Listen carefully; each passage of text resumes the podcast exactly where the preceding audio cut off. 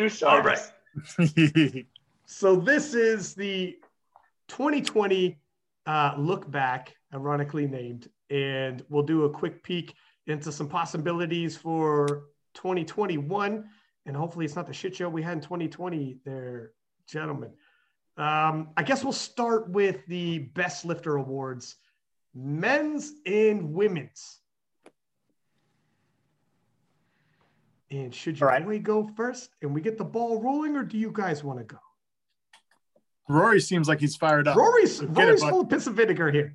There are booze.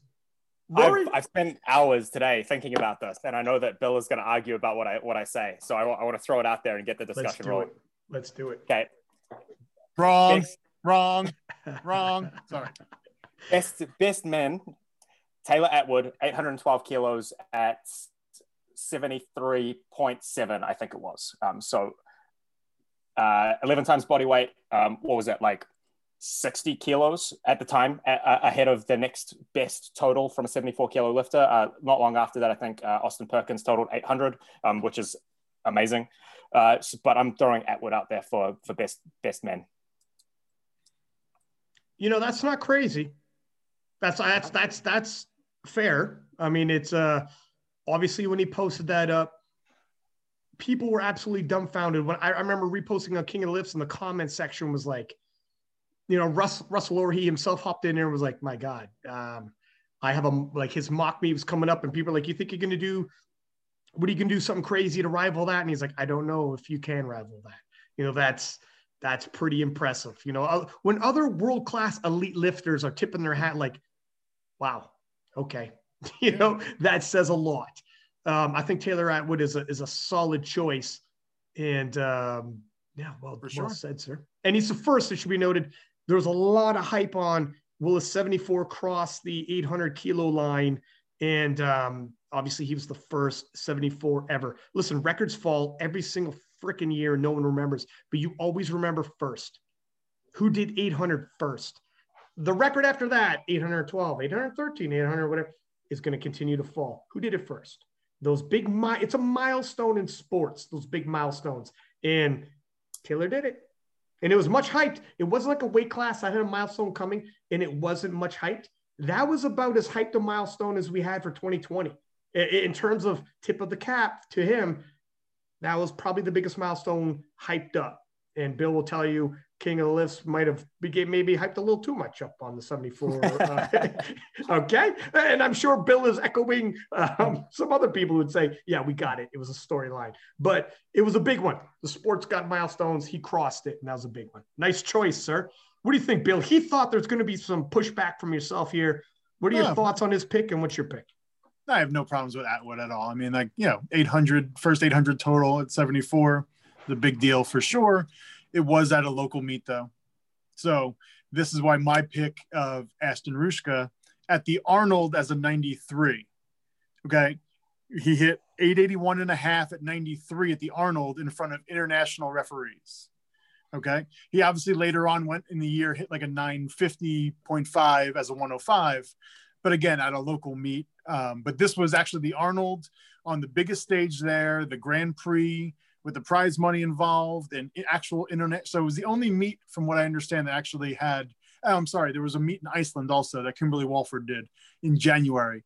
So there was a January meet, and this meet were the only two international meets, I believe, that happened um, in you know 2020. So him doing that on that stage at that body weight, you know, uh, what was it? You know, 28 kilos over the world record That standing. Um, so that would be my pick. Would be Ashton at 93, not 105. And and and let me say, um, so you got specific there. So I'm going to snowball off yours because I also picked Ashton. Um, Yeah. He broke the as lifter of the year because he actually did it in two different weight classes same year. For sure. Again, it's a it's a weird year where we don't have international competitions except for the Arnold, but then obviously a weird storyline there. But all aside, if we just look at biggest ever, and we just say that we'll say, look, look, there was no worlds, there lot of international competition, so we say unofficial world records, though the biggest totals ever.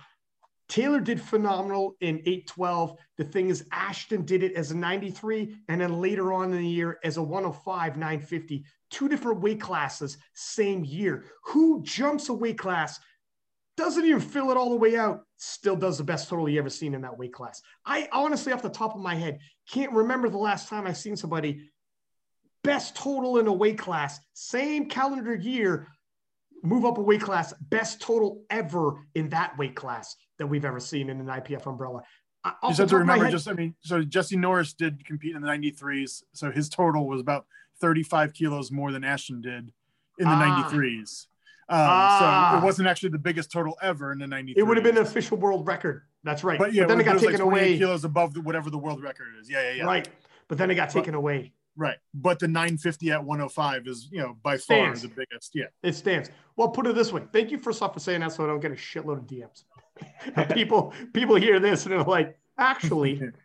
um, but uh but still it's it's a it's a monster total. It's obviously it would have been a world record. It's a shame it doesn't stand. But the 950 is absolutely uh, another another caveat I should add is it's the highest I know we're on good lift points. There's not a great historical basis with good lift points, but you could just oh, yeah. apply it to historical lifts. And it's the biggest that we had in 2020 in terms of sure. all the lifters.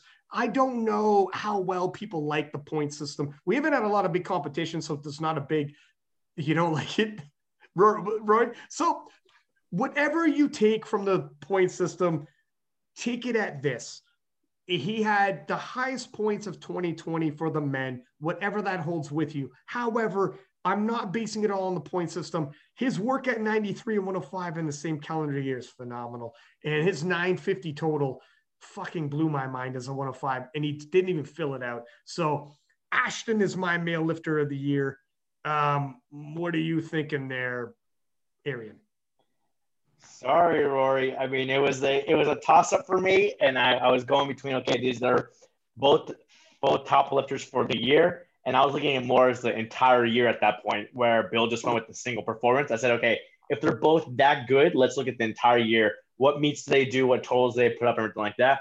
And so Taylor was a little bit injured going into the nationals last year, so he did my my March meet in New York uh, just for fun. He didn't cut weight. He didn't have as good of a performance there. Then all of a sudden he does the meet in Florida, and that's where yeah he breaks the 800 kilo barrier. He takes back the squat American record, the bench American record, and not only does he do 800, but he goes way above that. And I think it's like, you know, 97.5% of the Russ's world record total for the higher weight class. So he's like that close to the next weight class. But like like Bill and you were saying, Ashton broke the 93 kilo world record at the Arnold before they took it away. Then he went up to 105s and he did a, you know, a test meet or a mock meet, an actual meet.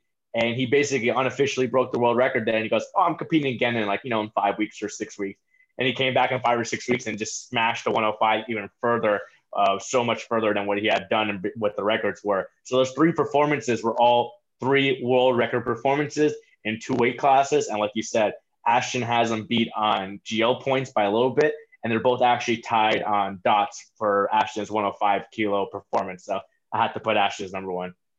You say dots? I dropped it. That's what Open Powerlifting defaults to. It is. It is. Yeah, dots, man. I can't look. I can't follow. I don't know what we have so many points floating around now, and some people are sticking to Wilks, which whatever. It's been around forever. I you know my know. favorite points are kilos. Oh, I knew you were gonna say. Jungle Wilks. Uh, on old Wilks and new Wilks, Atwood beats Ashton. On gotcha. Dots and GL, Ashton uh, beats Atwood. So it's a toss up. You know what you should have said, Bill, to be more American? You go, you know what my favorite formula is? Pound pounds. you have freedom units. and I can't hear your arguments over all this freedom I'm enjoying. no, it's it's close. I did um I actually made a note. I was gonna say the closest of runners ups would have been like edging out Atwood, and I had a feeling someone might throw Atwood in there. If one of you fellas did not say Atwood, I was gonna give the same spiel that Rory ended up saying uh, because it deserves mention when it's this close. For me, it was that close. Um, had Atwood had to be mentioned in there. So I'm glad Rory said it. It was it had to be said. Taylor fucking he made history, man. And um, there, I, I, honestly, I do cherish milestones. What's the, you know, just off the top of your heads, is there a what was a milestone you saw crossed that is impactful for you And what's the next? Is there a milestone ahead that we could look forward to in the sport? The biggest one ever I mean, went you- mainstream.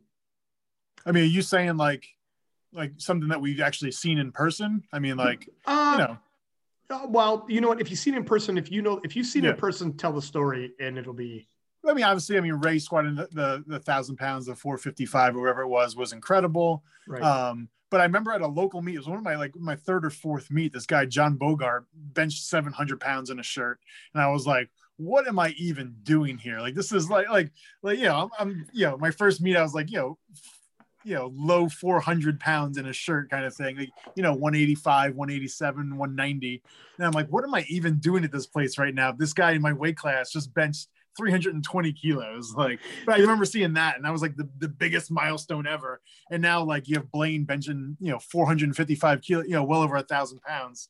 Um, but also, I also saw Blaine squat that 500 kilos too for the first time, and that was insane. That was so good, so crazy. Um, I love that story. I when my first year of powerlifting, I showed up and some master lifter who's like a world champion showed up as well. And I don't even think he was from, we were in the US, but he wasn't from the US. Um, but anyways, I remember he was like an older fella and that, but I was super, this is like my second or third competition in my first year. And by the end, I was like, how the fuck is this total like 300 pounds ahead of me? Did I miss an event or something? Was there an extra event I didn't show up at? How, how does, how is this total so far ahead I of me? let you squat twice and you still lost. did I miss something here?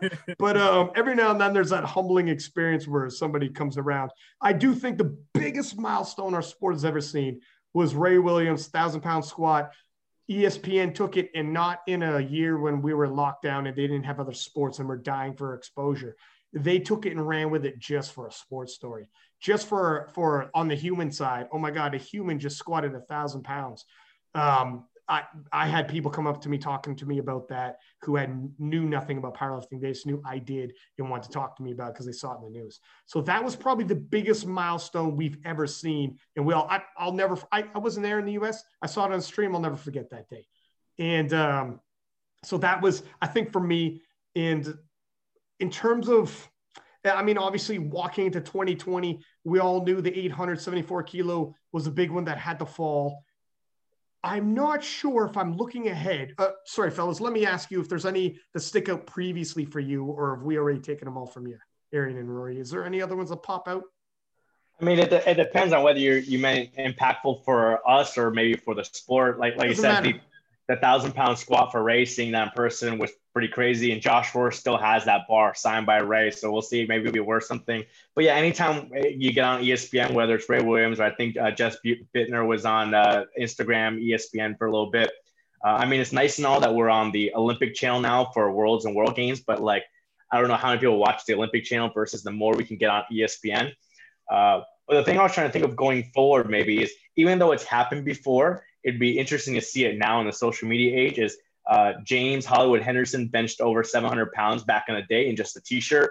Um, no, like I think even sometimes he had like no wrist straps or anything like that. He had that. a watch on. He was wearing a watch. No, Yes, wrist he strap. he was wearing a watch. He What the hell? He, he just comes out of the crowd, he lays down, like gets the lift off and bench 715, I think maybe 722. So it'd be interesting to be able to see an IPF lifter. It would have been nice if it was like, you know, Thomas David or something like that. You will come back and do over 700 pound barrier, drug tested, and get that on social media and see how pe- crazy people will go.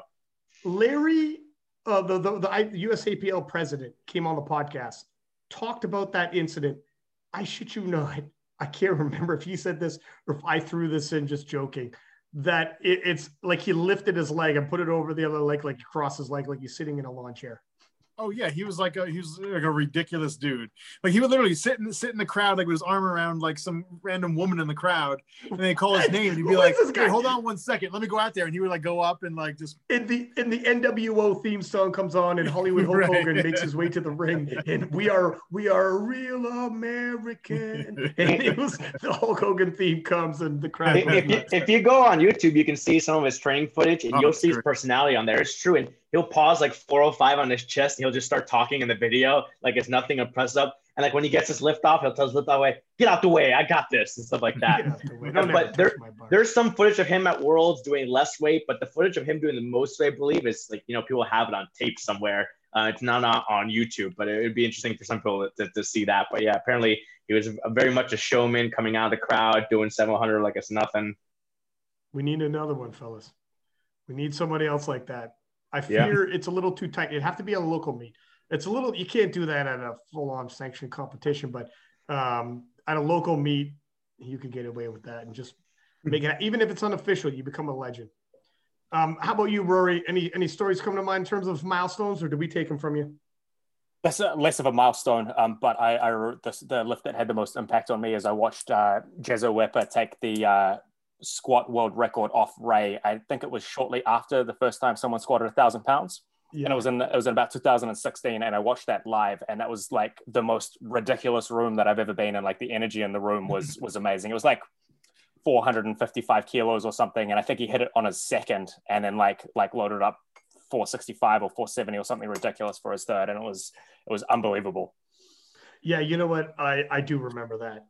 Um, I mean, it, it was almost it was crazy because Ray did what he did, and you're thinking like, well, he's so far ahead of the pack, and then when Jezza steps up and does what he does on the, you couldn't get him far enough further away place on the total other side of the world. You guys also have your own juggernaut, who's who's a squat machine. Um, yeah, man, the world was crazy at that point, wasn't it? And he actually. Ray's was unofficial, and he was actually held the world record. He's the one who was the first man to squat over a thousand pounds uh, to IPF international standards, if I'm not correct, right? And, and I'm and I'm pretty sure like in the in the training room, like leading up to some worlds, he'd be like, you know, warming up to like a 400 kilo front squat or something oh. like that. Jez, Jez is just yeah. ridiculous when it comes to squatting. I have a video I, of that from Belarus. That's crazy. Yeah.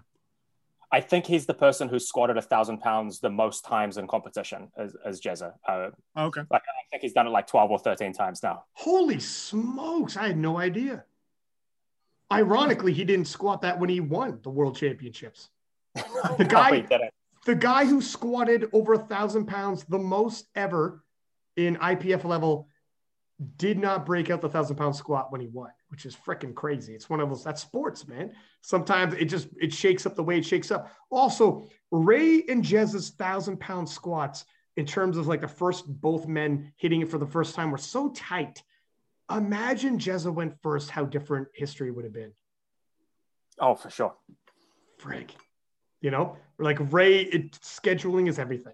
And you know, both men walking into that year were telling themselves, I think I got a thousand. I think he's got a thousand.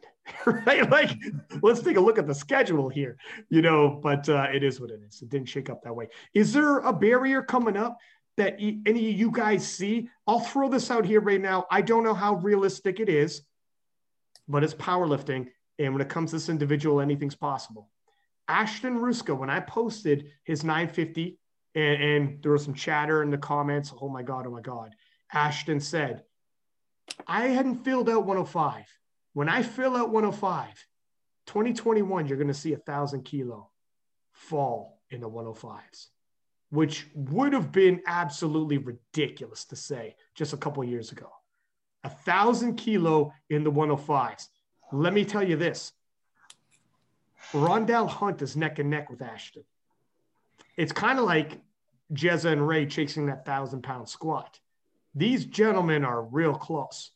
I don't know how close we are. It's 2021. You know how it goes in sports. Best of intentions. We might be a couple years off. Progress can slow. But the way he moved 950, because it's Ashton, because it's Rondell Hunt, these guys are freaks. That's one that I'm looking for. And 105s, in terms of a division to be excited about, this isn't a division where one guy's ahead of the pack and we're just going to be excited about that record and that's all. The 105 is the hottest division internationally, period. The 105s is just stacked. So if we walk into a world championships and we have a milestone on the plate and that kind of a showdown, forget about it. You know, King of Lifts is going to run with this like the 74 kilo boys with the 800 kilo total all over again. I don't want to get ahead of myself, but that's the next one I see. Do you fellas see another one? I mean, a thousand kilos hasn't happened in 120 either. So, I mean, it's in, yeah. You're right. Which is which is crazy. So I mean, like we know, know, Dennis is something- I- I capable. know- He's- no, I was saying I know Yeah. Dennis has been chasing that thousand kilos for you know a couple of years now, and um, so yeah. But if, if listen, if they could do that, but I mean, I believe, I mean, I obviously Ashton has to eat into the 105s, where I think Rondell's a pretty solid 105. You could just see Rondell just be like, screw it, man, let's just go 120 and you know smash that thousand. I mean, he could taking out taking out Dennis's record is uh, something that pretty much no one thought would actually happen, you know, for a long time. So Wow. I, you know, regardless. I, didn't even think about that. That's a good point because I know Dennis Yeah. had hit a thousand kilo, just not. He just was a little heavier than his weight limit, so I didn't even think that uh, it was with Dennis- Raps too, maybe or something like that. Whatever. Yeah, but yeah, he did it. He, I thought he did it sleeved, but he was just heavy, and he, he might have. Um, yeah. But, um, so I didn't even think that that it hadn't happened. But I guess he never made weight at 120 and Oh did yeah, he was he was 132 when he hit it. it. Okay. A Wow. little over. He's just a stitch over, just a small water cut over. So we have to see it in the 120. You know, it, the thing is, the drama behind it isn't as rich only because we've seen him do it. It's almost like it's almost something you hear and you're shocked he hasn't done it yet because his Right. numbers look like it should have happened already. Whereas when the 74 kilo boys are moving up to 800, um, it felt like like there was tension coming up there because there's like, can he do it? Can he do it? Oh my god, it happened. Whereas Dennis has done it, not under the same weight class conditions, but it feels it just feels different. I think if we had seen Taylor do it as an 83, cuts down, and can he do it lighter with body weight? It just doesn't feel the same, does it? When you've never seen the guy ever put it together, you can't picture it because you've never seen it. Uh, but you're right. I mean, and it does put into perspective. Maybe we're getting a little ahead of ourselves. Maybe Ashton's getting a little ahead of himself saying 900 at, as a 105. I mean, maybe 50 kilos, still 50 kilo. Who knows? It's Ashton. It, it, but I think a more realistic one would be like 900 at 93. I think would be the next kind of possible, like legitimately, like could happen this year kind of thing, uh, with you know Anatoly or if Ashton goes back down to the 93s or something like that, because those or, or K-Cow or is that how you say his name? yeah. K-Cow. Keiko. Yeah, yeah, Keiko. Um, I mean, those. I mean, he obviously hasn't competed all year, but you know, I think that's more of a legitimate or more of a realistic thing for the shorter term. Would be like a 900 at 93. You know what? I think you're you're probably right. If I'm not mistaken, if one of Oh, he's, he's, he's got the next podcast in his head already. He's thinking about it. Look at that. the wheels are churning. Um, if I'm not mistaken, I think um, I think Anatoly at a local meet hit, or or maybe as the Ukrainian nationals hit like 870, 875. Like they're getting close.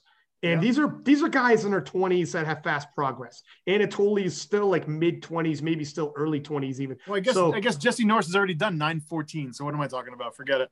Shit's been Ah, done. Frig. Dude, we keep forgetting about Jesse 89 Norris. kilos too. So forget it. We keep forgetting about Jesse Norris. I did it earlier when you reminded me we were talking about it is what it is. He creeps up on Yeah. you.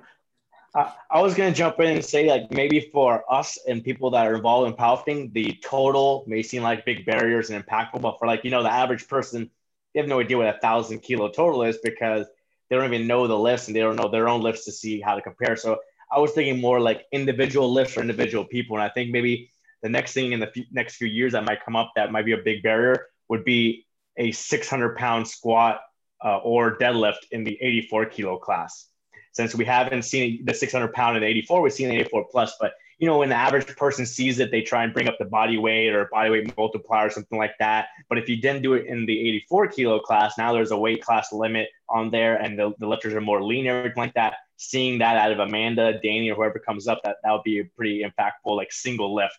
And then the other thing I was thinking of is if if John Deuce Gruden can come back win the 83s and maybe go to worlds and win the worlds in the open class then that's going to be very impactful of like you know getting across news meet and everything like that that he won junior worlds and then he came back and won open worlds and he's like the strength and conditioning coach for raiders You know what? Yeah. I mean, he won the junior worlds, right? In Belarus Yeah. with the And- and- controversial Sean Noriega.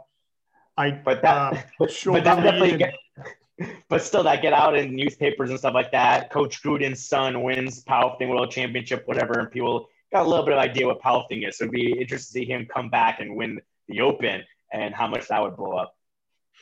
On a uh, similar note, I think we might see in the 76 kilo class like deadlifts in the 260s, 270s, like potentially as high as 700 pounds, like relatively soon. Like a lot of the a lot of the women in the 72s are pulling 220 to 250 already, and and just like a few kilos extra body weight will be make a big difference to that. I think it's got to be said. It's got to be said. Yeah, like, like imagine uh, Jess pulling 600 pounds. Like, don't, hey, don't take no, the fire out of my. No, dude, no, you knew but, that's where I was going. You knew that's where I was going. You took the wind out of my sails. Let me say it. Well, well, Rory set it up, but like, just imagine, no one can complain about that. What are they going to say? How are they going to hate on that? Yeah, and um, yeah, Jess pulled 250, 551 pounds as a 72, and at 76, and she's still obviously she's still in her 20s she's 25 now so still in her prime like fast in terms of uh you know progress rate of adaptation. So she gains another four kilo of body size still in her mid 20s so how much can she add on naturally anyways if she stayed? Man it's, it's, it's not like I mean, her deadlift has slowed down either, right? Like it's not like she's got 250 after getting 247 last year and 245 the year right. before. Like she's put 50 kilos on her deadlift in like the last three years. Like yeah. it's it's it's moving. I do think um, she was 12 I, three years ago. That's why. she's like, like that's the thing. The, the younger the younger lifters like that, like you know, obviously, like you know, someone like Kimberly Walford has been doing it for you know, like you said, 18 years now. Like you know, it's impossible to keep up that same pace. But like, yeah. yes, for sure. I mean, her progress is incredible, incredible, incredible. Because partly because she is younger in the sport, kind of thing, for sure. Yeah. So she, well, you know, started started off as a freak already, and now with the you know quote unquote newbie-ish gains, whatever, has become this massive, massive freak, monster. yeah. Um, monster. Um, yeah. I think uh, I think squatting. What do you guys think is more likely, squatting 600 or deadlifting 600 for Amanda Lawrence? At, initially, I was thinking like squatting, uh, like a way, like a couple years back, or I mean, I don't even know if it's a couple years back, but now her deadlift has been flying very strong in the deadlift. She might pull 600 before she squats it. It's close. I mean, it's close. Look at, I think, I think you're right, Arian. When you say in terms of, let me just say, in terms of milestones, in breaking over to the public, yeah, the public does not want to sit and watch three hours of powerlifting to see the conclusion of, oh, a 74 finally crossed the 800 kilo barrier. That's not going to make it on an ESPN share. What will is Ray Williams squatting a thousand pounds. It's 10 seconds, not even, but you see his setup, and then it hits. That's the little bite that's going to go viral. So if a woman, the first woman 84 to squat 600 pounds or deadlift 600 pounds, or Jessica Buettner deadlift 600 pounds, a lot easier for that storyline to break off into the mainstream. I think you're 100% right about that. And that's yeah, but again, but, but, but, conventional. If we're if we're being if we're being legitimately talking right. about it, to appeal to the masses, it's going to have to be a conventional deadlift, or else there's going to be, you know, Shit talker. That much more that, hate that's why, for. That's why I think for Amanda, I, I want to say the deadlift will happen before the squat, especially like, you know, IPF depth on squat. But I think people seeing her, how deep she'll squat on a 600, people might see that more impressive than, yes, seeing the sumo. But that's why we talk about Jess because, like, yeah. Jess pulls, pulls conventional. She's got the longer range of motion. And no one's going to be able to hate on that when she pulls that 600. I mean, people will, right? Like it'll be, oh, she's on, she's on insulin, like she's obviously cheating. But of course, there's always going to be haters. So like, but that's mostly Arian. Uh, that's mostly Arian. Um, no, no, I think you're both right. I think in terms of mainstream, like powerlifters get it, but the mainstream they want to see conventional. And then um, a 600 pound squat's a 600 pound squat for God's sake. If Amanda squats 600 pounds, everybody's gonna be like, into IPF spec. Everyone's gonna be like, holy shit. I think only, that's the, the other um, big milestone I would kind of throw in there would be like a 600 pound, like 270 plus bench under a super heavyweight. Yeah. Right. It's n- never been done in the raw division before. You know, um, Jonathan Cayco's very close. Obviously, Jake Amendola, my guy, is close. Um, trying to hype up his own like lifter. That. What's that? He's no, trying no, to hype saying, up his like, own You're talking about appealing to the masses. I mean, the bench bros want to see that stuff, right? De- de- I definitely for the bench, someone like uh, Jake, who you know lays down flat, got long yeah. range of motion, everything like that. They would love that 600 pound bench. Yeah, for seven dollars bench, like 265. What's that? He did 265 at like 108, whatever. Yeah, but he's done 272 in training before. You cut off his segue to his coaching services area, and you spoke to some. He was just about to drop his Getthelift.com, fellas. Um, ladies and gentlemen, if you want to boost your bench up. But um, no, you're 100% right. Um, all right, fellas, let's move on to. I almost forgot we have a, an award ceremony here. We got a little off track, but um, female lifter of the year. Do you wanna go We might be all on the same page here, but let's see who Well- wants to go. Who do you think? Leah Bavoila. Ooh, Oh, stop. How? Five- 542.5 kilos at 64. Like 210 Yeah, squat. 64, right. So she's okay. Go ahead. Keep going. Sorry, go ahead.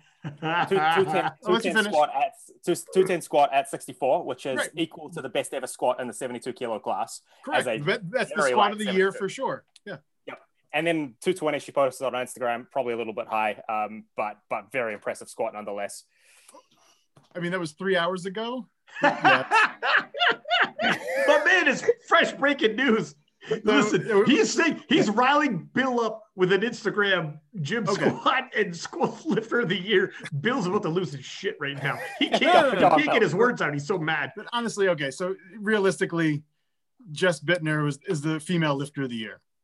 Okay, she has to be. She hit that massive 72 kilo total that no one else has ever come close to at a national level meet. So there was national level referees at the meet at the very least. Whereas, um, you know, Laya did it at a you know local meet, and Laya did it in a weight class that she was not in. Right. So um, I can't give a an award like this to the lifter of the year to someone who competed who didn't even bother to cut weight to her weight class. I have an issue with that. Um, so yeah, but obviously with Jess, I mean, hitting over the um, world record squat, she's hitting over the world record deadlift. You know, just a massive, massive total. Win CPU nationals before you know the shutdown everywhere happened. I think that deserves it strictly because of the actual referees and significance of being a national meet. That's my, that's my pick. 562.5, right? The total, I'm sorry? 562 five- 562.5 was the total. That's right. Uh, yes, it was. Um, now, were you pronouncing Leah Laya as a backhand further to Rory on purpose? Laya, or- I'm sorry. Is it is it Laya? I, yeah, I don't It's know her. Leah, not Leah. Laya. It's Leah. You liar. Is it Leah? Is it Leah? I'm Leah. sorry. Yeah. Sorry, my bad. Leah. That was a microaggression, wasn't it? Yeah. Um, You No. liar. you liar. So But- when you said everyone was in agreement, six pack, who did you mean? Okay, well, I was being cocky because I I have two. Oh, can I go first then? Okay, you go. You uh, can't have two. it, it- it's actually good because you know the the women's side is a lot more of a toss up because like you know there's Jess, there's Leah, also Carola Garra did very well this year. Yeah, But- for sure. She was the best 63 of the year for sure. Yeah, and my pick, while it was a local meet, they I mean they did have national referees, but it is local meet, is Amanda Lawrence because the, how well she did from her previous year. Previous year, she you know she hit 613 twice, and then all of a sudden she bumps up, you know, 33 kilos, smashes all the records, makes all her lifts uh, with those national referees there, everything like that. And if you want, I know people don't like points, but if you go and you go to points, regardless of what points it is, old Wilkes, new Wilkes, dots, geo points, she is number one, male or female, on there. Yeah, for sure. Strong Nice. argument. Strong argument. I mean, again, just the, the local meet thing kind of just kind of puts the other one. That's why she puts Jess over the top for me. It's just because it was a legitimate national meet where you know she had to win to kind of make the world team, the national team for Canada. So that just gives it a li- little bit of edge for me. That's all. But I mean, no one really can complain with all three of these picks, to be honest with you, All right, Ryan. except I'm for gonna be- Ryan when he hits you with somebody else. Here we go. I'm going to be completely honest, and I'm going to rock all your fucking worlds um, because of who I am and what you guys always say about me in the group chat about me and Jessica. I actually lean towards Amanda Lawrence due to this being the biggest women's total in all of the IPF, and she's not in the top class. That's very rare. And a wise man once told me the most reliable formula you're going to have is kilos. And not only does she have the highest formula, whatever you want, she also has the highest kilos despite not being in the heaviest class. To me, honestly, I was, I was, I mean, look at, I, I get Jessica Buettner did it at national standards, and, and that's huge for me as well. And I respect that. Um, the one thing is, it's rare somebody from the lighter weight class comes in and has the biggest total across the world, and they're not even the in the heavyweight class, and they have every single formula for them as well. That's that's freaking tough. That's a that's a tough one. If it was U.S. Raw Nationals, not Canadian Raw Nationals, and I don't say that because the judging be tougher, because Canadian Raw Nationals, everyone knows Canadian judges are tough, but the competition would have been different. So she would her selection attempt would have been tested further. So it's a little more game day factors that I like to see, which make it a tougher win. Um, but in terms of walking in relatively unthreatened, I think they both walked in relatively unthreatened. Um, and in terms of standard, I, I, get it national level, but Amanda's lifts looked good to me. It's just oh, she had every single formula in the freaking kilos. I love that. I love it where she could put her hands up and be like, break out what four formulas we want, but end of the day, nobody in the world lifted more than me. And there's something there that's fucking. But uh, anyway, so for me, and looky, you know, I love Jessica Buettner. She's she's our Canadian golden girl, right? Um, so I would love to have given it to her, and I was 100% prepared to, but that made it tough. That just uh, Amanda took it from me. So I'm going to lean towards Amanda Lawrence, and um, Jessica Buettner is my closest of close. She's I got my Taylor Atwood for close nomination, and second, and uh, Jessica is my second. But it's a good discussion, Bill. Thank you for throwing that out there, man. Because if you, if nobody would have said it's the same thing with Taylor. If nobody would have brought up Jessica, I was going to, and I was like, "Fuck it, I'm Canadian, and I know they're going to gang up on me."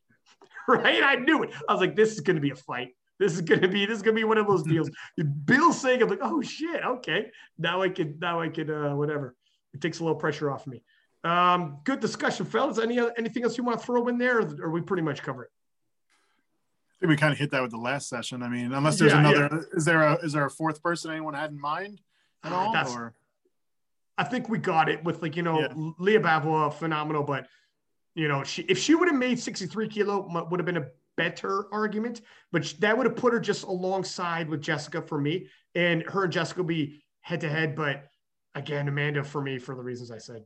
Still yeah, I think making that weight class important because I think I I would even put uh Garra's performance above Leah's just because mm-hmm. she made weight and she bumped up unofficially the world record even further. But even then, for me, uh, you know, the, in terms of historical significance, what Amanda did, taking all the formulas and the uh, yeah. Yeah, that's why I put like Amanda one, Jess two, probably maybe Gar three, Leah four. Gotcha. But they're all they're all top of the food chain. Um, which one do you want to do next? We have um, obviously breakout star. We could go into the singulars in terms of uh, biggest bench, squat, deadlift. Let's do the singulars since we're talking about the, the like the open right now. So let's when we do that. Start with the squats then, as we do sure. in a powerlifting competition. Here's Why some not? for me. In we have in the heavyweight class, 410 kilo, 903 pounds, getting shifted by some big boys, Trey Thomas and Jesus Olivares and Jesus hit that with ridiculous speed at 21 years old. For me, that takes it in terms of nudging it. The biggest squat we've seen, but for him to do it as a junior, what Jesus is doing at 21 years old is ridiculous. You know, Joseph Pena did 420 last year, right? Or this year? Was it this year? Yeah. This year. You know that, right? Jalapeno. Oh, Jalapeno. Well, thank you just, for jumping in there with that, sir. Was that? But you also, uh, but you also know that, like, Olivares' squat was 80 kilos less than the American record, right?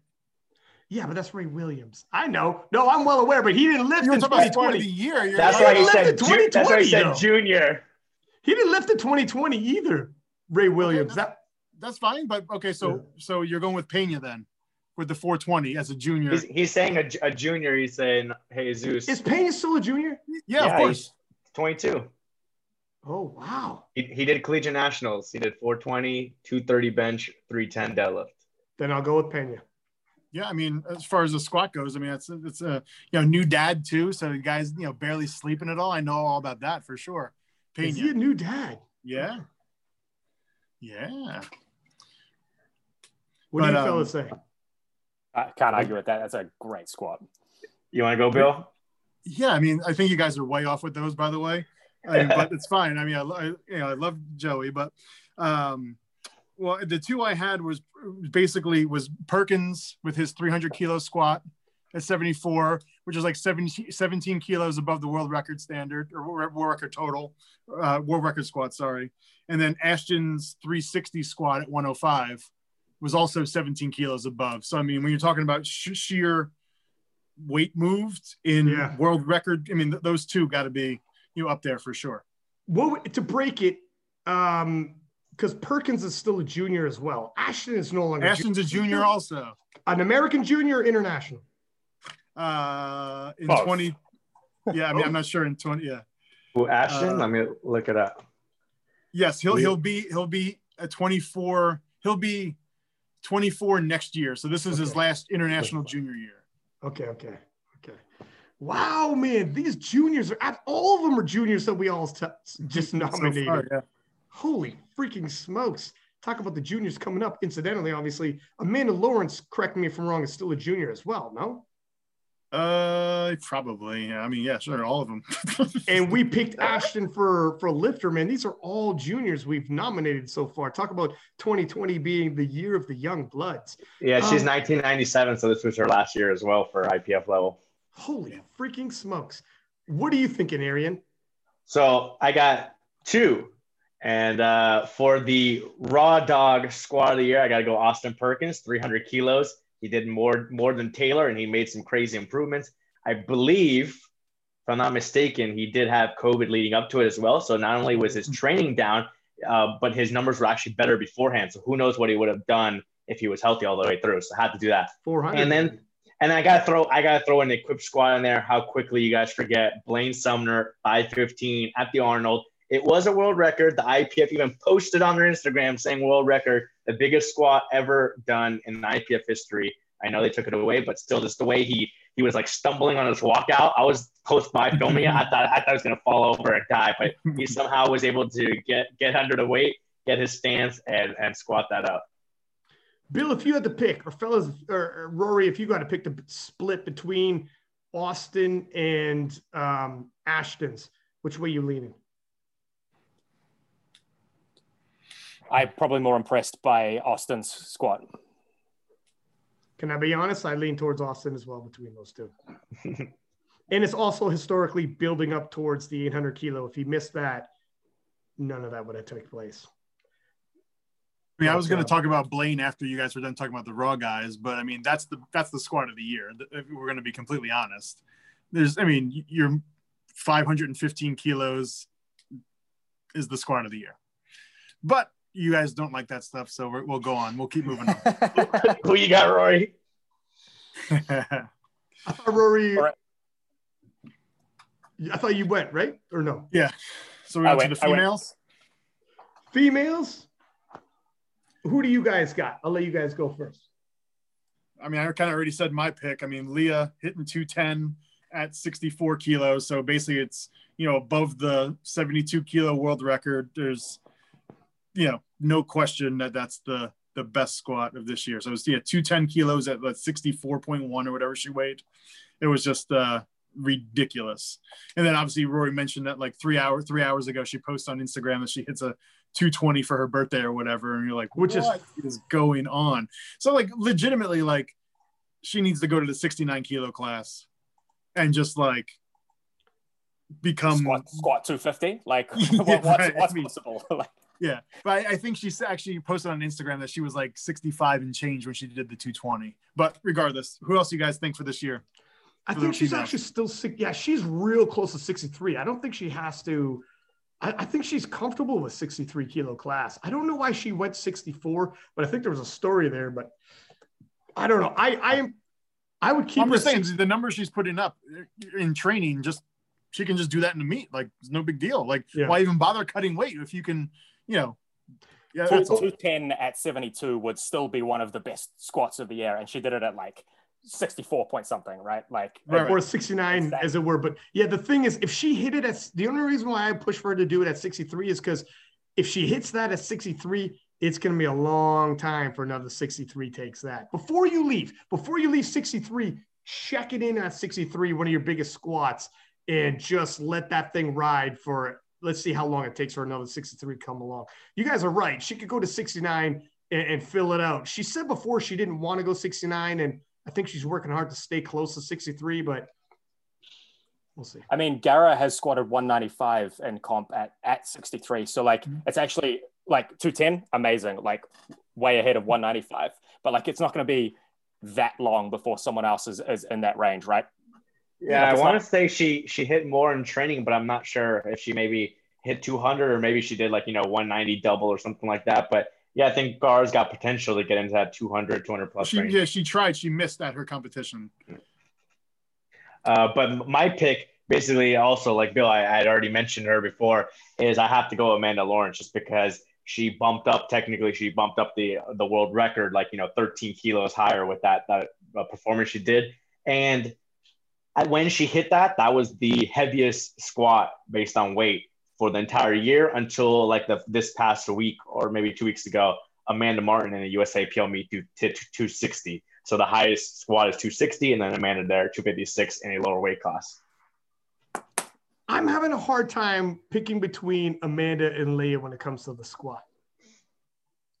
You probably can't go wrong with either. So Right. Yeah. I think I would lean towards Leah just because the momentum there in terms of, and, this is sometimes you're victim of your own success. Michael Jordan faced this in his prime. When you're always killing it, people expect you to hit certain numbers because you've been hitting those numbers. Or Leah is, as of late, hitting some numbers. It feels like every week you go to her Instagram, it's just, she's setting it ablaze on fire, right?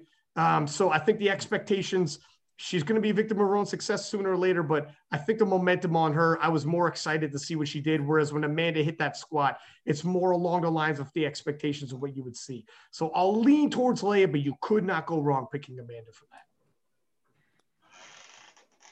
And uh, fellas, what about let's talk about the bench press. What do you think? Actually, had, bench? uh, sorry. Sorry, or did you go, Rory? I, I was I, I was going to say Bill's lifter, uh, Joseph Amendola with his 265. Like, yeah, there's, there's only that- one answer, so we can just skip this really quick. I mean, I mean, dude. I mean, listen, dude hit 261 at 105. He hit 265 at 108. So in the 120 class, you know, he unofficially broke the world records in both weight classes. Yeah, like, you know, no one else is even remotely close to that right now in those weight classes. Um, he's just a damn refrigerator for God's sakes. I mean, and he's not a one trick pony either, but regardless, we're just talking about the bench. I mean, it's, you know, his, his points are just by far and away better than, you know, anybody else um, in the heavier weight classes for sure. I mean, obviously the, you know, the Eddie Berglunds and the, um, uh, what's his name, Arian from Japan? Kodama? Um, Kodama, Kodama. yeah, yeah. He I mean, those guys, those guys are, Yeah. yeah, those guys are just a, a different kind of freak, whatever. Um, but yeah, as far as you're talking about the heavier weight guys, I mean, there's nothing better than Jake for sure. Jake Amendola. Here it is. I, go ahead, Aaron. You go. No, I was gonna say I, I have to agree. Like at, at the Arnold, Jake comes out and he's opening up with like you know 30 kilos over the world record. It- It's like something you don't see because usually you see people you know chip it on their third attempt, or maybe if you're lucky, you know you're chipping it on your opener. He's going okay, I'll go 30 kilos above it. And so now in two weight classes, he's un- unofficially over the world records by you know 25 to 30 kilos. Um, it's just ridiculous. He didn't even have to fill out the 120s. So I agree with there on the raw side. For the equipped, for your you know your two fans, your two equipped fans that watch your your podcast, whatever, I had to throw in there Blaine Sumner again, 426 at the Arnold. Uh, I know they changed the rules on the bench shirts or just benching a, a few years ago, how low you can touch. So it changes the equip side a little bit. So they've been able to push the numbers higher. But just the fact that, you know, Blaine can push those numbers year after year that no one else has been doing and be able to have the strength and everything like that. Um, so I had to put that in for the equip bench. My only issue with that is it's like, like 30 kilos less than his PR. Well, it's if you're going bench only versus full power and yeah, yeah, for sure, for sure, totally. No, no, no, for sure. Um, I was just making a joke that he's actually legitimately benched a thousand pounds. And I forget which Uh, event it was where he lost it, and like you know the rogue safety doesn't come high enough, and he's got a thousand pounds sitting on his belly. Oh, God. So here's the thing. Here's a difficult thing for me. Kodama at 40, and he's a master. Yeah. 74, bench 226. That he's just shy of 500 pounds as a 163 pound 74 master. It's real freaking tough for me to wrap my head around. However, you guys are right in terms of the horsepower Jake displays when he lays down on that bench. And his arch is minimal. He's just a strong kid. You know, it's it's something. It's yep. it's uh it's it's a rare it, when you're that far over the world record. It's difficult. Rory, could you split this on me and help me decide between Kodama, a 40 year old Japanese man, 74 kilo body weight, bench pressing 226 pounds, almost 500 pounds, which is, he's a master. It's, it's ungodly versus the horsepower of Jake, who just. My only laid- issue is that the 226 is one kilo above his already world record. In terms of progress, but Right, but he's also he's getting he's 40. So his progress isn't going to be the same as Jake. Like what are you trying be... to say? We're not gonna I'm not gonna make my gains next year when I'm 40, bro. Come on. Man, don't make me do this. This is supposed to be nice. This is supposed to be it's the holidays. What are you thinking, Rory? Like if you have to weigh both of those. I, I have to go with Amendola because like it's he's he's a full power lifter as well. And so like he's yeah, his bench is outstanding, but like he he's not just benching, he's also doing other stuff. And so like, yeah, both bench presses and, and, and this is talking about the, like the most impressive bench press. And I think it's more impressive to go in and hit 265. How much over the world record was that, Bill? Uh, ended up being 13 kilos over Dennis's record. Right. So 13 kilos over the world record from a three lift lifter, um, lifting a weight class up even, right? Like he lifting at 108. Oh yeah, yeah. Yeah, he just so, he just woke up and went to lift that day, right? For sure. Like that uh, is mind-boggling. Yeah, but either of them you can go. I mean, listen, you can't go wrong with either of them. They're both benching, you know, ridiculous numbers, and they're the you know best in the world at what they do. So, yeah, fair enough. It is. It is. It is interesting. You know, if I'm going to um, like, I am completely open to either or, but I do love how Jake is. If if you put a gun to my head and said who's got more horsepower in them, it's absolutely Jake. He approaches the bar like a madman and he shifts it.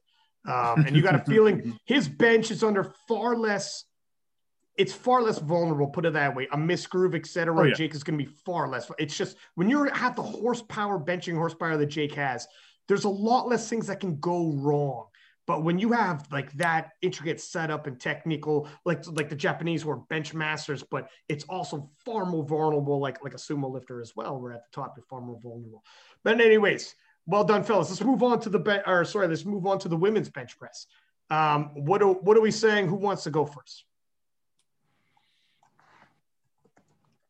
I'll go first since uh, no one wants to say anything. But I have a, a, a few names in there for okay. the Ross for the Ross side. If you just want, you know, like just a impressive bench, a big bench. I'll have to go with uh, a lifter out of Midland, Caitlin Berry. She did a, a Midland uh, University meet um, there in Nebraska, and she benched 115 at 57 kilos, and she just turned 18 this year. So for a sub junior to bench that and she's closing in on Donna Berglund's world record. So who knows? Maybe next year she'll be able to break it. I had to put that as like you know just like a, a powerlifting bench. But for people who don't like the monster arches, if you go watch the video, it's like you know max grip width and huge arch barely moves. The other option would obviously be going with Jen Thompson. She chipped her American record again. I think she had a 143.5 in a 63 kilo class in her mid 40s, coming back from her lower body injury like that. So for someone who you know just lays down flat, got the long range of motion, just pure muscle. She powers it up. She continues to put weight on on the American record all the time. I had to go with her. And just to throw in another equipped, because I keep throwing in uh, the equipped options in there as well. I have to go a Rhea Stinn because like what she's been doing with bench lately under Blaine, it's just she's just putting up monster numbers, bumping up that equipped number uh, meet after meet, and she did I think it was like 225 or something like that this year. Fellas, I'm I'll, I'll spitball this out here because I'm just I'm just building off of what you said, but Jen Thompson, who incidentally also off the top of my head would have would be the comeback of the year as well. She's 47 years old. This is her second time facing major injury and coming back deep into her 40s.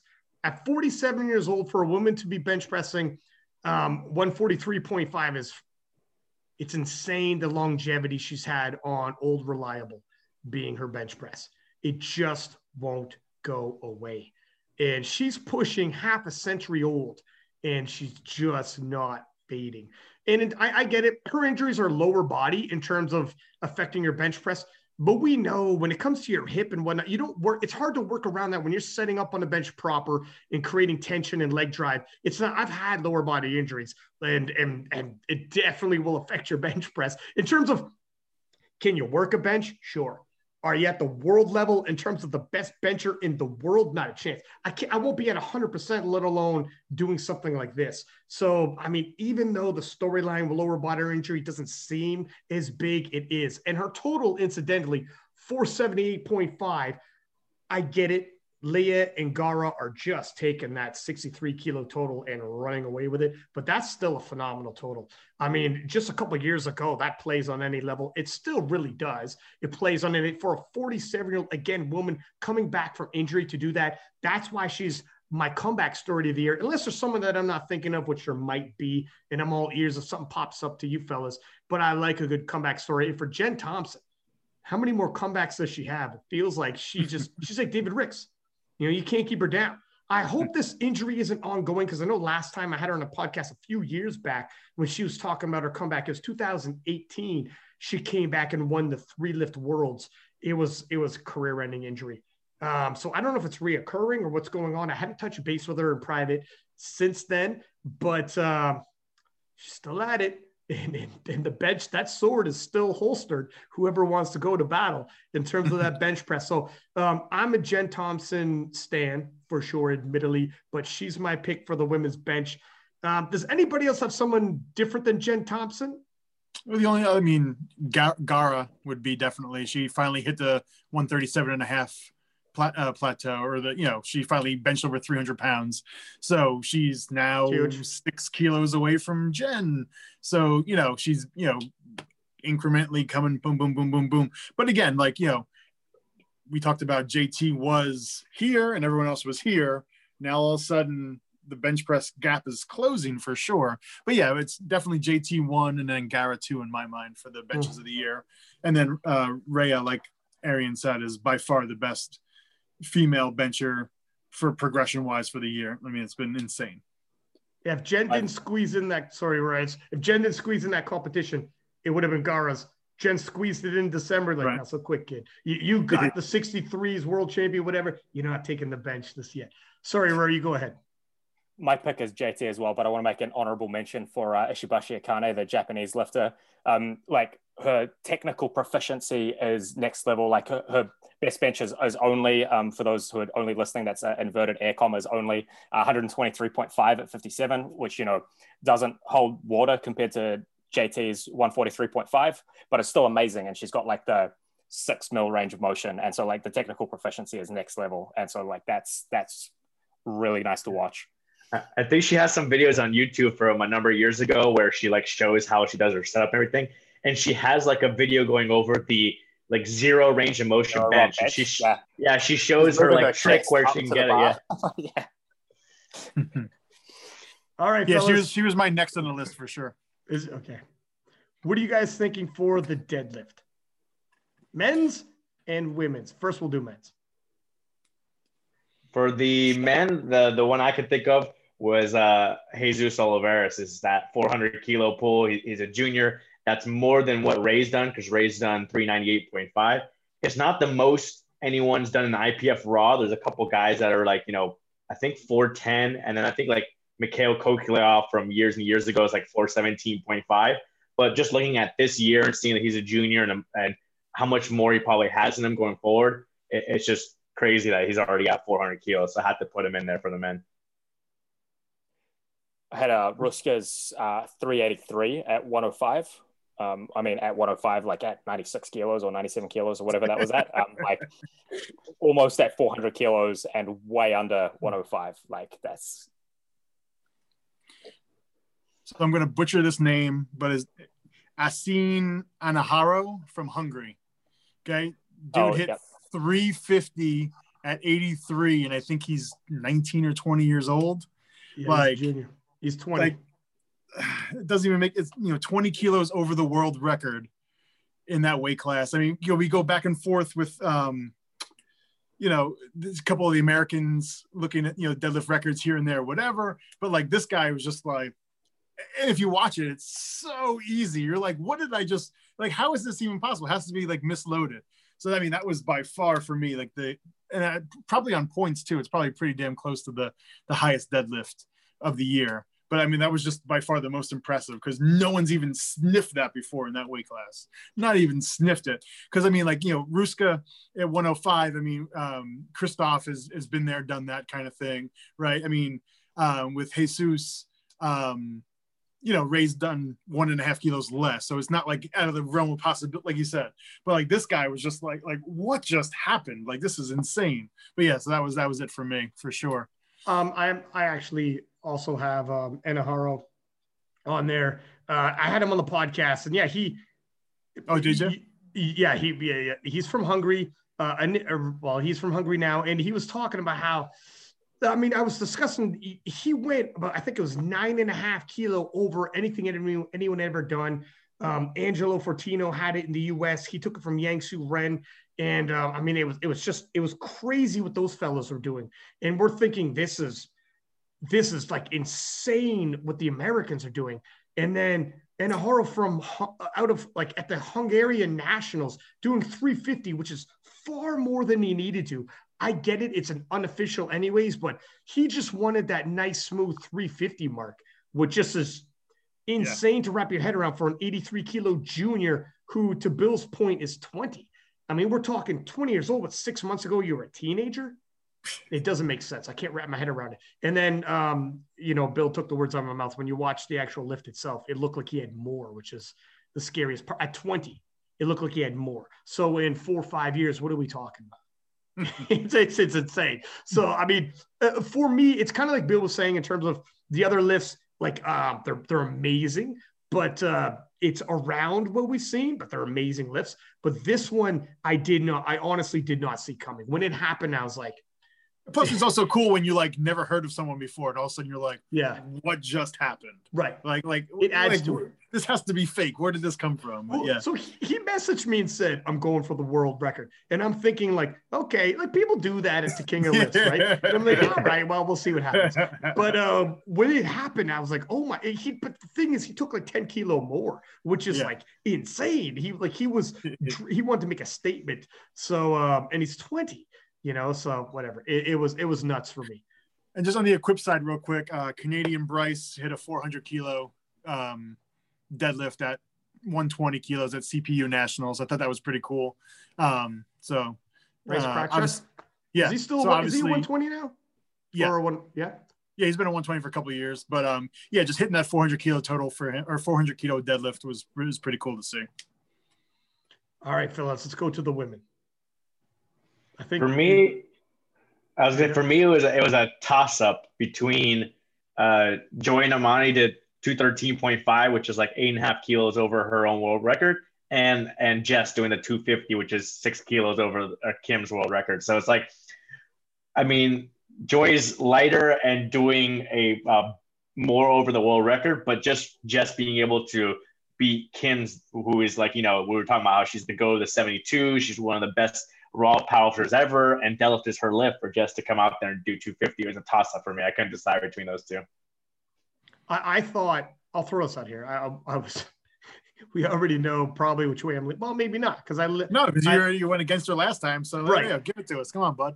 But this time, I 100. percent I in terms of what Jess did, you know, what she's doing in training is absolutely phenomenal. But she brings it to the platform and that 250, there's a reason why ESPN was like, we got to post this. You know, the horsepower she has in her deadlift now, the belief I have in her deadlift. I mean, it's, it's, look, I'm not, I'm not saying this from a, a, a gym bro stance of well, like conventional because it's better, but in terms of old reliable, in terms of the reliability, when I see a conventional lifter go up towards a sumo lifter setting up the pole, I feel like the the if I think it's within the range, top end range of that conventional deadlifter, it's there more often because the intangibles are less in term. You know, you could be a, a little off, grind it out, and you'll be okay. Sumo, there's a lot more variables. Jess's horsepower, the belief I have with her with her chosen weapon to win is that deadlift for sure. It's just like Kimberly, her predecessor. where Kimberly really relied on that deadlift to pull it out. Um, Jess is a phenomenal, well-rounded. I mean, she could get her bench up, whatever it is, what it is. She got phenomenal squat, but that deadlift, anybody facing her at the international level, if you need to take this away from Jess, she's probably going to pull last and she's probably going to have the winning deadlift in her hands. And she's a conventional deadlifter. Just like Kim before at the 72s, I think in the 76s, she's probably going to hit it. And it's that demoralizing factor that Jess brings with that deadlift that for me, it tips it in her favor now. And I think she's going to be a real tough one to beat. What are your thoughts, gentlemen? What do you got, Rory? Uh, I mean, everyone knows I'm a massive uh, Jessica Buettner stan, so I, am going with the 250 as well. And I think the thing that tips it over Joy Nnamani's uh, deadlift is that um, Jessica also went over the world record total, and uh, whereas other people totaled more, or one other person totaled more than Joy, Joy Nnamani this year, um, and so I think that sort of tipped the scales towards Jessica for me as well. Yeah, it's definitely Joy. I mean, it was she was eight plus kilo. you no, just no, flipped like, off what we said, yeah. and you're like, "So you guys are assholes." Fine, it's okay. yeah, no, I mean, she was eight kilos over the world record, where Jess was only six, and Joy wasn't even in her weight class. She went up a weight class to break the world record again. Um, and again, this we're talking about deadlift, not total. So who gives a rat's ass? Maybe, well, maybe, maybe like, next. Maybe next year Joy throws on a belt, you know, goes up another five or ten kilos and pleases, yeah. pleases these boys. Thing is, I talked to Joy. She's been at 57 for a little bit now. Like this is her new weight class, by the way. I don't know if this was during COVID. everyone gained a weight class. I thought. Yeah. Oh, before that, she was a 57 year old oh, champ. Bombshell of the year. She's going 57. That's right. Yeah, I mean, if if anything, Amanda's was better than Jessica's because she was like seven and a half kilos over, okay. where Jessica was only six kilos over. So I, I want to be friends there, at the end of this. I want to so be friends at Jess, the end of this. I got Jessica number three, to be honest with you. Stop. I want to be friends at the end of this. You made your point. Okay. Saying yeah, no, but I mean, I think Joy, just the fact that she's it's a different weight class for her, um, you know, was a was a the the different factors. So if Jess went up to 84s or whatever and broke that record, then you know, again, you're talking about a different thing, right? With with Leah before bumping up to the 72s and basically hitting that record unofficially world record for the squat is you know insane. Does insane. it make a, does it does it change your mind that Joy had moved up to 57 last year and won at an international level, one euros as a 57. Like, does that change your mind if if you found out she was a 57? Well, no, because she does that. She does that in the off season. She does one competition a year at 52, and that's Worlds, and she wins that, and then she goes to 57 at Euros. That's pretty standard for her for the last couple of years, I believe. Yeah. She, so. She's committed now, but yeah. I but mean, I mean, look, just, it's okay. With this was a matter for me because Jess does all her provincials and stuff like that at 84, and then only does you know nationals at 72, and then worlds at 82 or 72. Same well, thing. Going down yeah, wouldn't. Yeah, yeah. I, I, mean, all right, whatever. I think you're wrong, but that's fine. We're not going to get anywhere. We're stuck at dead even though. We're stuck at two two though. I was hoping for a no, No, mine was since mine was a definitely you guys are wrong. That means we got three to two. You might have to make an Instagram poll. Just kidding. Fair enough. Yeah, Fair we, enough. we have a tie for sure. It's all good. Beautiful fellas. Uh, so we got all three lifts here. Let's take a look at how about the breakthrough stars. We'll do a breakthrough stars, and then we'll look at the future people to watch for um, 2021.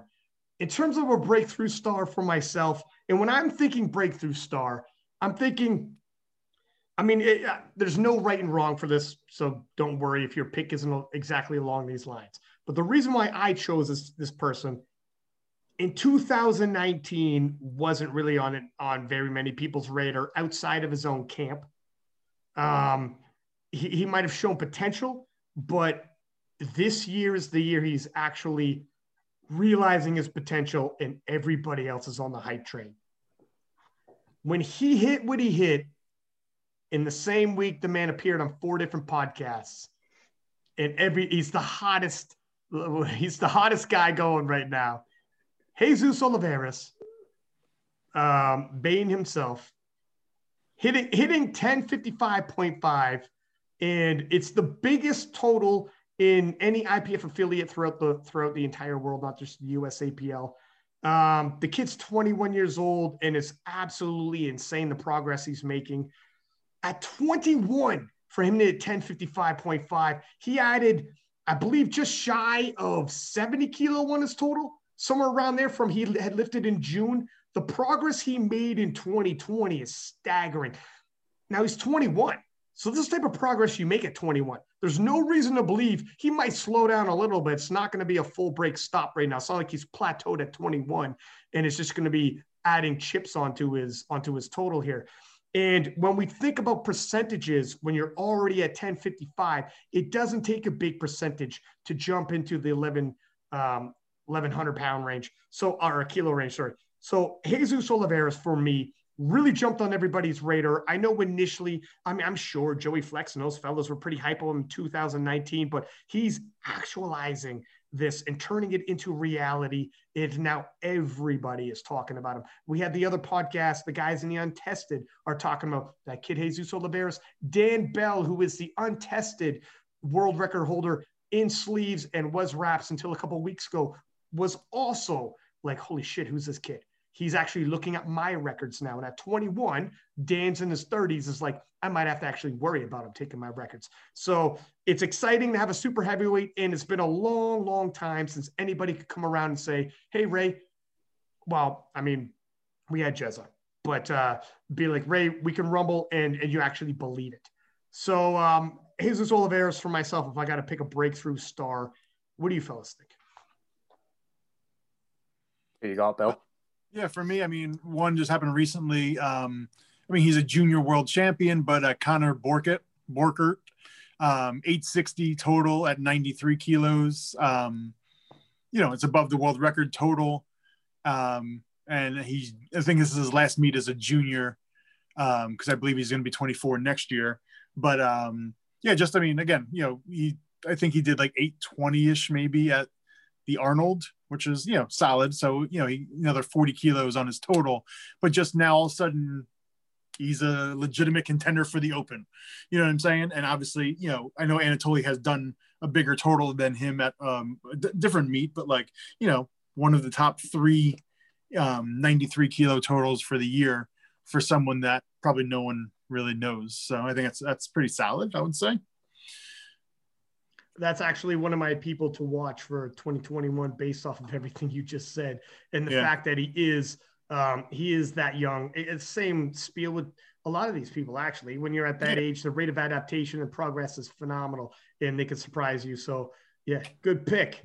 What are you thinking? Rory you want to go next yeah, I've got um I've got Evie Corrigan as my as my breakthrough. So like obviously Evie's been to internationals a couple of times. Um, she she won a junior worlds a couple of years ago. But you know, winning a junior worlds and then being a contender in the open are like quite different things, right? So last year she came second in the so 2019 worlds she came second in the junior 57 kilo class uh, with a 420.5 total. This year New Zealand nationals, so national level, not not some sort of backyard meet. She totaled 464.5, which is over the 57 kilo world record in her first year as an open and actually upper weight class. She was 52, sort of like 18 months prior to that. Mm-hmm. Um, with a, like, I want to say it was like a 168 squat, a 96.5 kilo bench, and then a, a, for her first 200 kilo deadlift. Um, so, like, adding 40, she's gone and added 44 kilos on top of like an already very good total a year ago. And I think it's just moved her from like like you know elite to absolutely world class and so like that's that's my pick for the uh breakthrough of the year. Solid. Nice pick sir. Nice solid pick. How about you arian? I, I had men and women and and rory jumped straight to the women. But for the men's side funny enough bill picked my pick connor borker and so when i was thinking about breakthrough it's like the breakthrough from the junior division into being a contender in the open. And so this was his last year as a junior. He missed out on that but he was able to put like about 5% on his total, like Bill said, about 40 something kilos. And it would have been the world record bench press in the juniors, and it would have been the world record total in the open and juniors because uh, Anatoly, I think, has 853.5 and he did 860. So all of a sudden, people like, you know, maybe a year or two thought Cayco was going to be like, you know, the guy in the nine threes for USA. And then he's going to have to go battle worlds. And now it's like, okay, is Ashley going to come down? Is Connor now going to be a contender? There's some other nine threes coming up. So I think he was like that, the breakthrough, just how he progressed this year from the two meets that he did and going into the open. And then for the women's side, actually, for the junior into the open, uh, Roy took it. I had Evie because, you know, She won 2018 uh, Junior Worlds in the 52s. She puts on 10% on her total. She gets second place in the 57s in 2019, and then puts another 10% on her total going into 2020. And now all of a sudden, the Open, she's only like 13 kilos behind Maria. And uh, Meg Scanlon just had her kids, so she might be out of it a little bit for a while. So now all of a sudden, Evie's up there as a contender in, in the Open. So I had that as my two junior breakouts in the Open.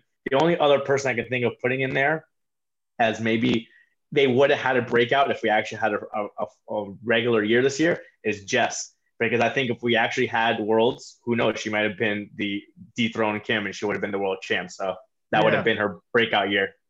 I know you mean like people would people would say like Jess is already a star in terms of breakthrough star, but when you're talking about she had the potential of taking it from like uh, where she's at now, which is like you know she's she's won two time world champion in the juniors, but if she got her hands on a world title, you know, I mean, she's it, to add to a year that she's already had in terms of that massive 72 kilo total, ESPN sharing her deadlift, and then she goes on and breaks the worlds. It's tough in terms of exposure. Who had the mainstream exposure? Throw a world title onto it. It would people would argue, well, she was already popular. Yeah, she's taken it to fucking ESPN in the world title though, in the Olympic same. channel, and like it becomes like there's popular and then there's breaking into mainstream like holy smokes she's in freaking like yeah like she, she it would it would have took it to another level i agree yeah it's like the same thing with uh with maria t. I mean she was winning nationals all the time. She was going to arnold going to world placing well breaking records and everything like that. And sure she's got the social media followers and stuff like that but the break the breakthrough would be the accomplishment. Same yeah. thing for jess. It would be the accomplishment of the open world champion and being the person who dethroned kim. And so she i, I thought like that would have been her op- her opportunity this year because she was so close last year.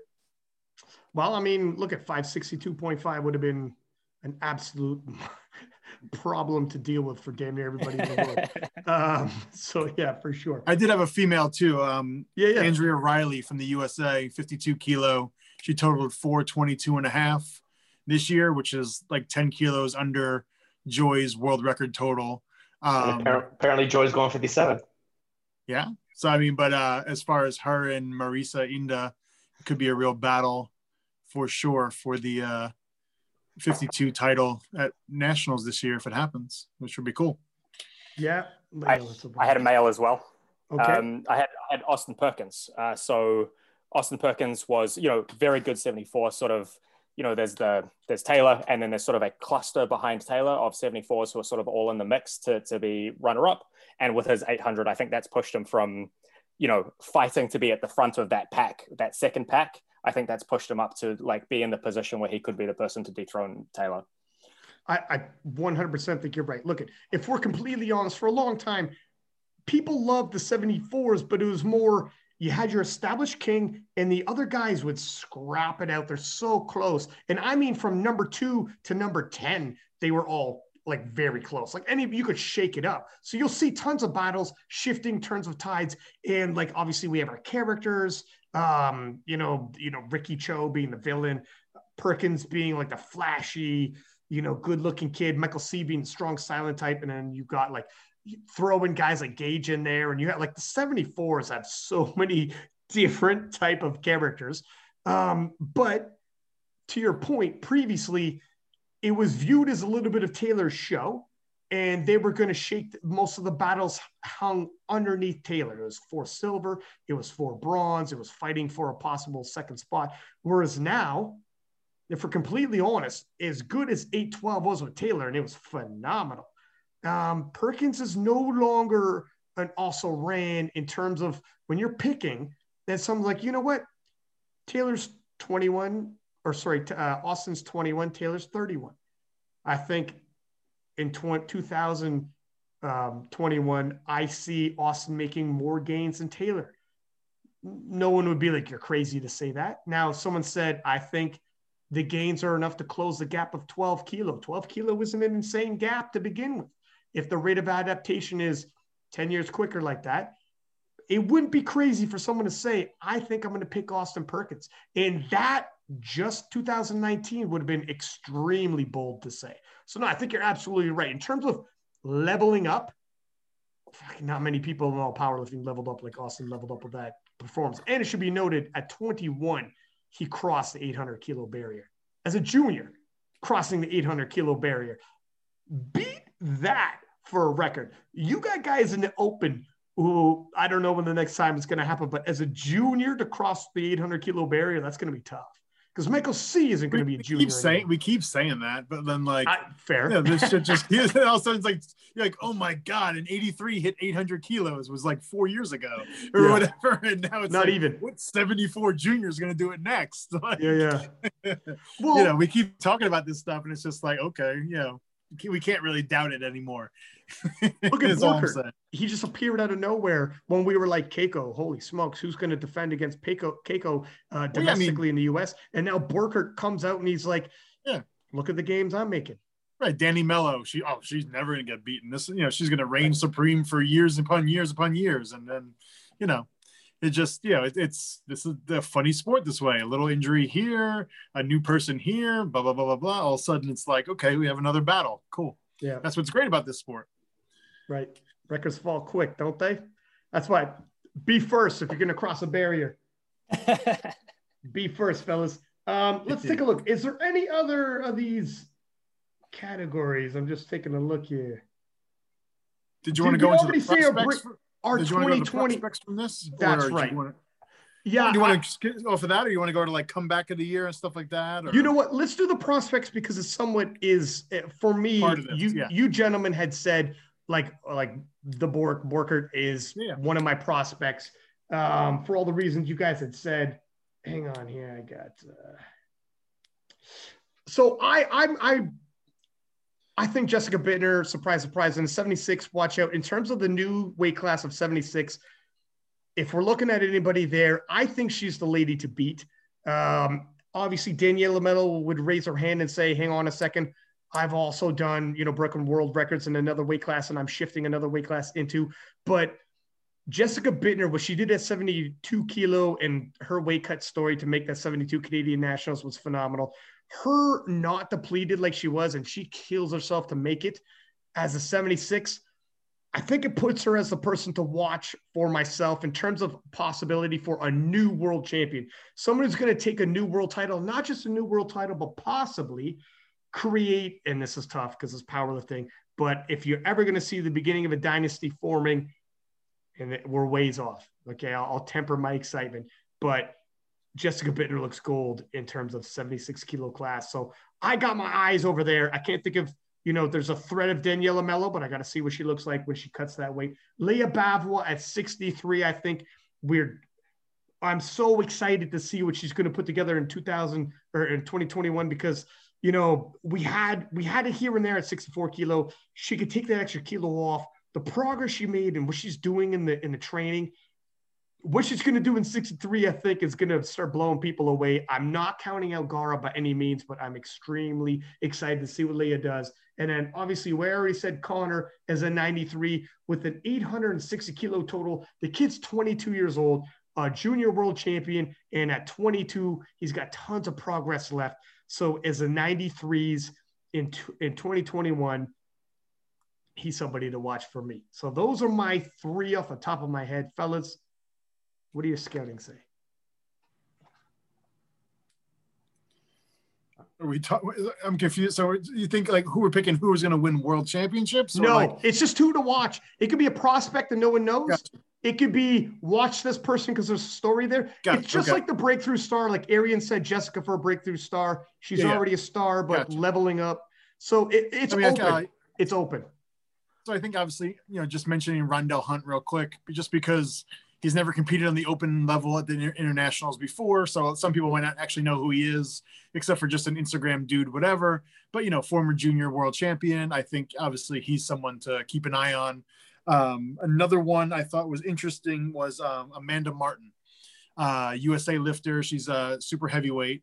Uh, she just missed out on Bonica's squat American record. So she, um, if you watch the record, she just kind of like lost her balance at the end a little bit, 273 and a half, I think it was. Yeah. But, um, but she put up like a, you know, a very solid, like what the 617 total somewhere around there. Um, so I think that she could be a force to reckon with in a little bit. I mean, um, you know, we haven't seen Bonica in a while. since probably national. So we haven't seen her compete since last October. You know, so 14 months ago.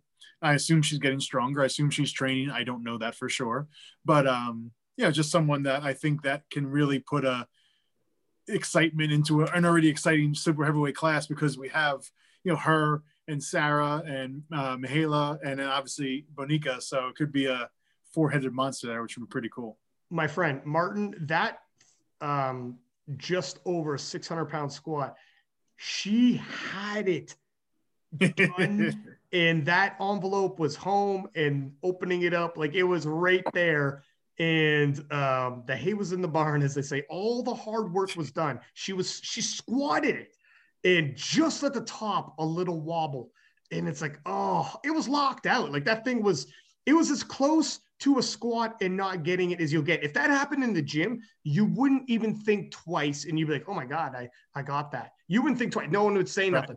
But in comp, you know, you can't have any wobble, misstep. You can't do a little step forward, whatever, before the squat, before the rack command or what. There's no such thing as a rack commanded. I mean, there is in the gym here and there, but if you had no rack command, you wouldn't even think about it in the gym. That's how close it was. And 100%, if she would have hit that, listen, let's, it's, it's, we're talking what ifs, but if she would have hit that squat, she would have been, in, we could have be talking about is it the squat of the year for the women's because she squatted over 600 pounds. How often sure. do you see a 600 pound plus plus squat in the women's division? It's, One it's, person. exactly. It well that year, yeah. So so No, in ever, 2020, ever, one person. ever did Bonica not do it? That's She's the done it thing. once. He's- Yeah, yeah. No, one okay. person ever. Yeah. Sorry. I- So I was saying if she would have hit it, she would have joined. Yeah, but it would have been. Oh, she would have been the only one in 2020. So for Yeah, for squad sure, of the year, for squad of the year, it that might have been it. Like it's it is what it is. I don't want to dwell on it. Yeah, yeah. I'm sure she's already relived it a million times in her head. But uh, yeah, man, she's definitely somebody to watch. And 25 years old too. Young. Yeah. for for my prospect, I try to go like you know one level below what we went through, like with the breakthroughs, because like you know those people are already Yeah. accomplished. Whether it's Jess, Evie, Connor, uh, Rondell, they've already accomplished some stuff. They may have gone to worlds, all that kind of stuff. So like, okay, who are the people that are like maybe one level below that haven't accomplished anything, but they might be the next breakthrough. And so the name I have is Gavin Aiden. So he turned 22 this year, so he has the junior year for IPF next year.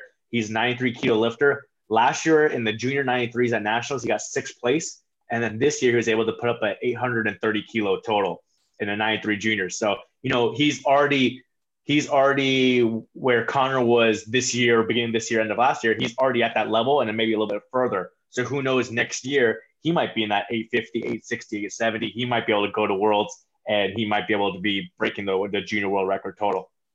It's insane because like 2018, which isn't that's two years ago, 820 193s. Like it's 820. And these kids now, a person to watch who might make it is hitting 830. Like this is insane to think, like, you know, and this is two years. Uh, but anyways, what are you thinking there, Rory? I've uh, I've taken a kind of even a couple of steps back from what Arian's gone with, and I've picked some lifters who are really new in their career. So both the lifters that I'm that I'm going to talk about, uh, it's their, been their first competitive year, um, and and like I think that they're people who five years from now are going to be doing Oh, insane wow. things. We got a spread. It's good. We're covering our bases, gentlemen. That uh, other good thing about that is Bill can't tell me that I'm wrong when I'm uh, looking that far ahead. Um, so the first no, I know yeah, this eighth grader, bro, in that weight class. You're absolutely wrong. uh, so first one I'm going to go with is a guy named Dylan Carroll, who's at 93 oh, no kilo. Way, no way. Sorry, sorry, sorry, sorry, sorry, sorry, sorry, sorry. He's a he's a junior. He's just turned 19, so it's his first year as a junior. He's uh, total about 700 kilos at 93. He uh, benched 205 kilos in the in the gym the other day. It was a little iffy. It was a gym bench, but uh, it's also I can't remember what the uh, 93 kilo bench record is for the juniors at the moment, but that's definitely well over it. Uh, Ryan, I think you reposted it at the time. Yeah.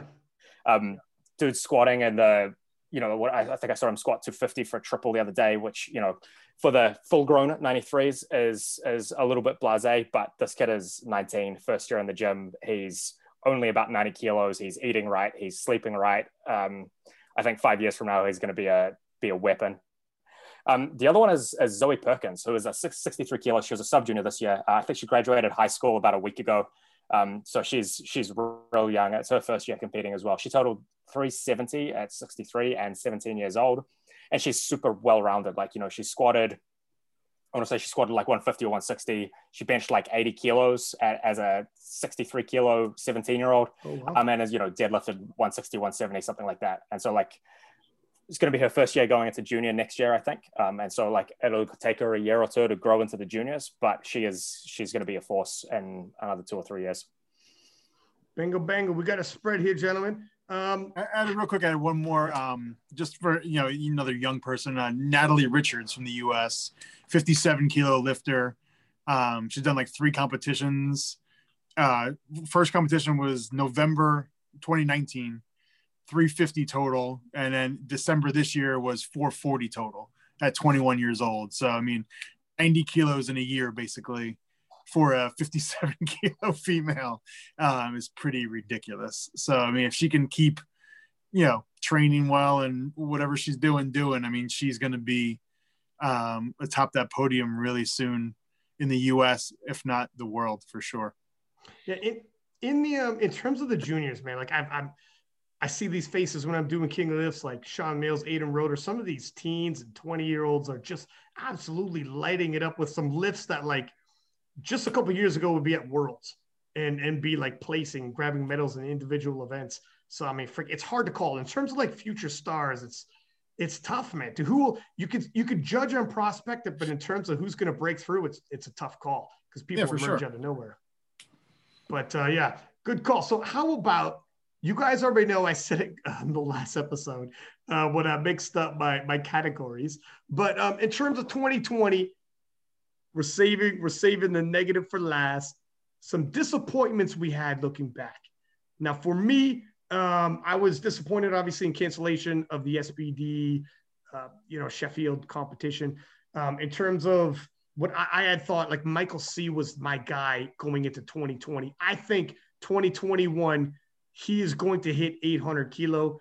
Um, uh, but, you know, bombing out. And then 70 75 is a phenomenal total to hit in the 74 kilo class. But he went five for nine. If we can get Michael C to go eight for nine, nine for nine ish, I would be shocked if he doesn't hit 800 kilo myself. I'm a Michael C believer. But uh, so for myself, um, I was shocked he didn't, but I think he's going to. I think uh, I think the IPF Junior World Champion from 2019 is going to be the next man across 800 kilo. Um, I also just taking a look at this here. Uh, yeah, pretty much rounds it out because I already talked about. And I would have wanted to see. Oh, another one. Jamar Royster, I thought for sure would have squatted 700 pounds by now and made it official for the 83 kilo class. Listen, talking about barriers and talking about milestones, for the 83s, the 700 pound squat being official, I thought was going to fall so long ago because we got so many guys who are capable. Jamar Royster squats over 700. I've never, you know, in terms of seeing somebody capable, it's like, oh my gosh, I know he could do it. I know he can.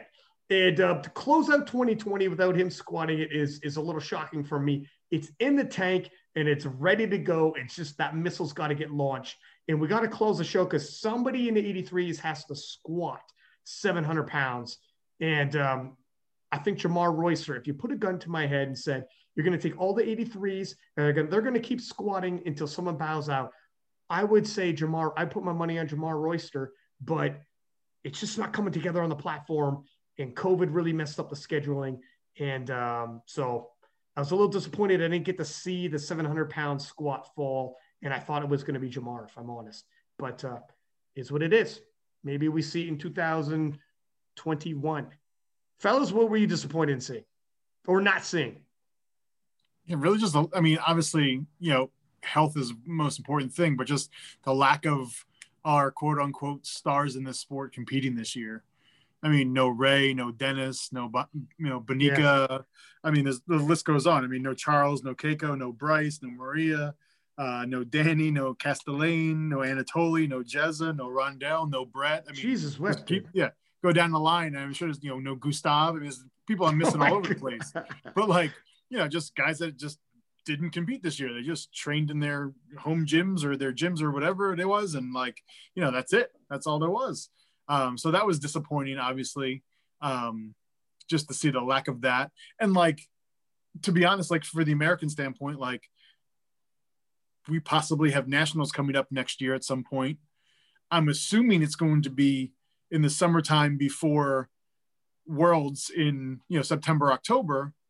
So like, are we gonna extend like our qualifying totals to 2019 or something? Because like, if not, then like Ray Williams has to compete in the next couple weeks so he can have a proper peaking cycle to hit you know June, July, August, whenever nationals is going to be, kind of thing. Yeah, you know what I mean. So like you know, guys, you know, trying to tell guys they have to cut weight twice or something like that. Like, so that's kind of disappointing that those guys didn't compete, and it'd be even more disappointing if they have to actually rush a competition to make weight, hit a decent enough total, hit a prime time slot, to then you know compete at nationals, kind of thing. So. Yeah. You know, risking injury, blah blah blah, whatever. So I kind of think that's a, that was a bummer for the year for sure logistically it's a nightmare right now and yeah. and and you, you're no either way you do this people are going to be upset right mm-hmm. now being a policymaker with the usapl and all the other national oh, yeah, sure. it's tough times all around it is no matter what you're going to be you're going to be taking some heat um, i don't know how they're going to do it and then you're just hoping that us raw nationals rolls around because if not and world still happens, what are you talking about then? Uh, I mean, well, I don't know. Yeah, I mean, they've already said. I mean, for for the U.S. standpoint, at least, they've already kind of said like, we'll take the team from last year. Really? Okay. Yeah. So I mean, they've already put that on their website. So I mean, which will be two years be... old by the time it rolls around, which is weird. Right, but also it... the the most the most recent national champs, basically. it's so weird. This is almost like a freaking movie when it's like seven years past the pandemic ends, you're like, you were the last national champ we had, son. And you're like, son, I haven't lifted in four years. I have right. a wife and kids, and I guess I'll dust off the old jacket Robert Keller gave me and, and rocking and rolling. And, and then we just, get the uh, Rocky training montage, right? That's like, you know, right. Black and white. He's, there's like Eye of the Tiger playing. There's like some that's right. It's like I got beard, three. Yeah. They're they're like Arian gives you gives them the phone call. You got three weeks. You got three weeks, and we're flying to Russia. And it's like the montage starts. It, it's going to be either a, a, shit show or a phenomenal movie. Yeah, who knows, man? Um, but it would be absolutely wild. We're in 2021, and you're taking the U.S. 2019 champions from like yeah. years ago. Whoa, was that a big day? Um, who, who wants to go next? Sure, I'll go. I had uh, two things listed. Uh, one is a person, just like you said, what Michael was kind of a disappointment. I would say Richard, the villain show, was a little bit of a disappointment, and not even like just from uh, people that hate on him, but just for like you know, if you're a fan of powerlifting and you want to see more competition at 74s, you were hoping that these other guys would be up there with Austin Taylor to see more competition. So like you know, Richard you know, talking smack online, saying he's going to be the first one to do 800 kilos. Then he's like, no, I'm going up to 83 kilo class. Everyone's like, oh, it was all that smack talk? Then he's like, no, I'm joking. I'm going to 74s. And then what do you know? There's a meet. Um, I'm pretty sure, like we Bill mentioned, that he's from Virginia, so it's a local meet for him. He doesn't make weight, and then they choose not to come in and lift in the 83s at whatever weight he is for safety reasons. But like, if you had made the 74s, would you have then competed, even though it's like you know you did a harder cut? So it's just like a disappointment of him not being able to put any kind of performance together to see where he'd stack up with the other 74s. And then the other disappointment was just like that whole situation with the the Arnold World Records that they, you know, they announced all these are world records. They posted on IPF Instagram or like that, and they said, "Oh no, they're not world records," and took them all away. And I mean, the the German water lab came and did the drug testing. You had the IPF uh, secretary there, other IPF referees and, and committee chairman all there. Um, if there was some kind of rule that was not followed, then you shouldn't punish the lifters. You just fine the, the country. Find them a thousand euros, two thousand euros, whatever you want. Find them a thousand euros per world record broken if you want to, but punish the officials who ran the meet and did things improperly, and not all those lifters that missed out on the world records and they're out of the record book. Because I mean, from a from a standpoint of a sport, you want those records to be as high as possible to like show off, like, oh, someone did a 515 kilo squat not oh well someone did a 515 but then we took the world record away so it's just the american record and it just it just uh, a little bit of disappointment and they're still like you, you said in the previous episode, they're still fighting over that. So we'll see what happens. Are they still fighting over that? Yeah, last I heard, I mean USAPL taking it to the Court of Arbitration of Sport, which is like the highest level for sports to figure out issues. And do you the know, interesting thing too is that Arian and I both had an athlete that broke a world record. me, you know, world record. so you guys got invested interest in that? Yeah, no kidding. I mean, Yeah. um, look, that's tough, man. Especially when you tell somebody it's a world record, you just made history, and um, you know to have someone live it and then take it away is tough. You know, right through uh, through an email a couple days later. mhm. and, and then and then right after that you have the the pandemic so no one has a chance but you thought like okay we'll just do it in you know north americans we'll just do it at worlds and then they get taken away and it's like what if like one of those lifters like you know got injured and never lifted again and, and they never that record would never be there and now the world record's like you know 30 kilos less because that person never got it Well, look at Angelo Fortino. Um, I believe it was the was the Arnold Classic that he did uh, his the world record for 83 kilo, or is was it the uh, you know what? Because either way, the point is, I know Angelo Fortino was the last record holder unofficially, um, and then afterwards, um, you know, obviously we had said about Naharo taking it to 350, adding 10 kilo on top of it real quick. And um, now 10 kilo, when you're talking about that many kilo already to begin with, it's not out of the realm by any means, but it's a big, a lot more of an ask. Whereas if you're the individual who breaks the world record, just look at the, way sports is. It isn't just oh, don't worry, you'll do it again in six months. That's not how sports, is, especially not how powerlifting works. Records fall and they get taken for a ride. You know, anybody can come out of anywhere. A kid comes out of Hungary, 20 years old, and he has no previous anything elite on the docket. If you look at his resume and takes a record and starts running with it, it's like, well, anybody tell me, well, don't worry, we come back in a few months when it's and we make it official. It doesn't actually work like that. That's not that's not any sport, but powerlifting in general is just so hard for people coming out of nowhere. Records fall all the time. So to your point, for a lot of these people, you know, look, Ashton is probably never going back to 93. Ever. That was it. That was a swan song at 93. He was never going to win worlds, but he could have had a world record. There's always this, there's a million stories that could have been told there that got taken away. So we'll see how it all plays out. But yeah, it's disappointing, especially for the individual lifters. And you're right, it doesn't look great on sport to have records on and then expunged and then uh, you know the PR nightmare afterwards where people are upset and it becomes somewhat controversial. yeah the, and then the nightmare of the timing of when they make the decision because what if the decision after international meets happen next year and other people break the world record the lower record then how do you fit those records in timing wise and everything so it just becomes a whole mess Things got a little bit messy. Yep. And I also all agree too. Uh, talking about Ricky Cho, I would have loved to seen Ricky. He didn't. So he didn't end up competing, right? Or am I wrong about that? yeah he didn't compete So Didn't yeah, I mean, walking into 2020, yeah, freak man, those were the big four, right? I wanted to see all of them. Even look at Michael C didn't live up to his potential, and, and I think when I I think he's got 800 in, but 775 is freaking phenomenal. That that wins worlds, you know, damn near damn near any year. Um, you know, and you take zero out. too. What's that? Sorry. It's better than Ricky's zero also. So Well, I mean, so so it, it uh so in terms of Michael C, you know, he didn't get to showcase his 100, but uh but he put 775 whereas it would like Ricky and I mean there's a, a bunch of other guys that Bill had mentioned as well that didn't make it um you know didn't make it onto the platform this year in terms of a sport is strong when its stars are putting on performances. Can you imagine the NBA playing and 50% of their stars never play a game? It's tough for everything to move forward. Now, I had mentioned King of Lifts still had good progress, but you know, it's tougher, man. It's tougher for us to gain new people when the excitement's not there. It's tougher for all media outlets. Uh, so yeah, we felt the hit right there. And um, it was- real quick. I think it's kind of funny that you're like I've just looked it up that you're like bagging on Michael for 775 total. Was a 42 and a half kilo PR total for him. But Hey, hang on a second. Hang on a second, love. no, no, I wasn't I'm bagging on him. you. The Hang on a second, outs for sure. I'm with you on that total. Hang on a second, love. No, I'm saying it. I think I think he is. I think he's the next 80, 800 kilo guy. yeah, yeah, no, Uh, I- he's I know. phenomenal. Yeah, for But- sure. But I'm um, just yeah, messing with you. I'm just messing with you. but yeah, uh, totally. no, that's not like you. yeah. How about how about you, Rory? In a year of getting kicked in the pants here and there, was a couple that stung a little harder.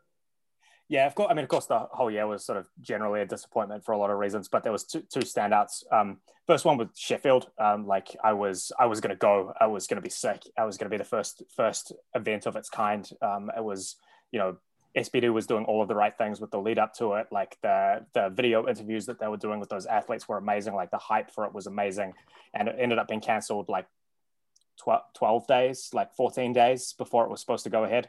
And so that was that was tough. Um, and I was really looking forward to seeing uh, Ray Williams make a comeback. Of course, in um, Worlds last year, he bombed after a bout of food of uh, food poisoning, and then uh, when he competed later in that year, he totaled a, a, a mare again with the uh, inverted commas.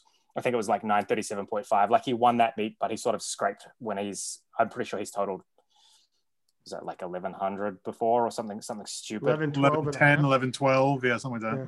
yeah so he's like 160 kilos 170 kilos off his off his best. And i was really looking forward to seeing after like 2019 horrific year for ray williams i was looking forward for 20 2020 come back hit the 500 kilo raw squat hit the pr total like you know be the best that he, he can be again.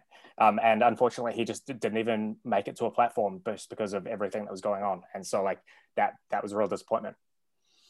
Yeah, I gotta I gotta admit, not seeing Ray do his thing is tough. Um, maybe it was the year he needed to recalibrate and get himself back on track because he's got other things going on in life as well. So if he if he did feel, you know, pulled in a couple different directions, for some people it was like, all right, man, maybe 2020 came at the right point to let me, you know, put settle some other things in other aspects of life and prioritize in that direction. And when he comes back and all these other people come back in 2021, you know, they could they could hit the ground running, so to speak. Um, you can only hope. That's what the hope is for 2021, fellas. Um, and I think we have pretty much all of our categories wrapped up.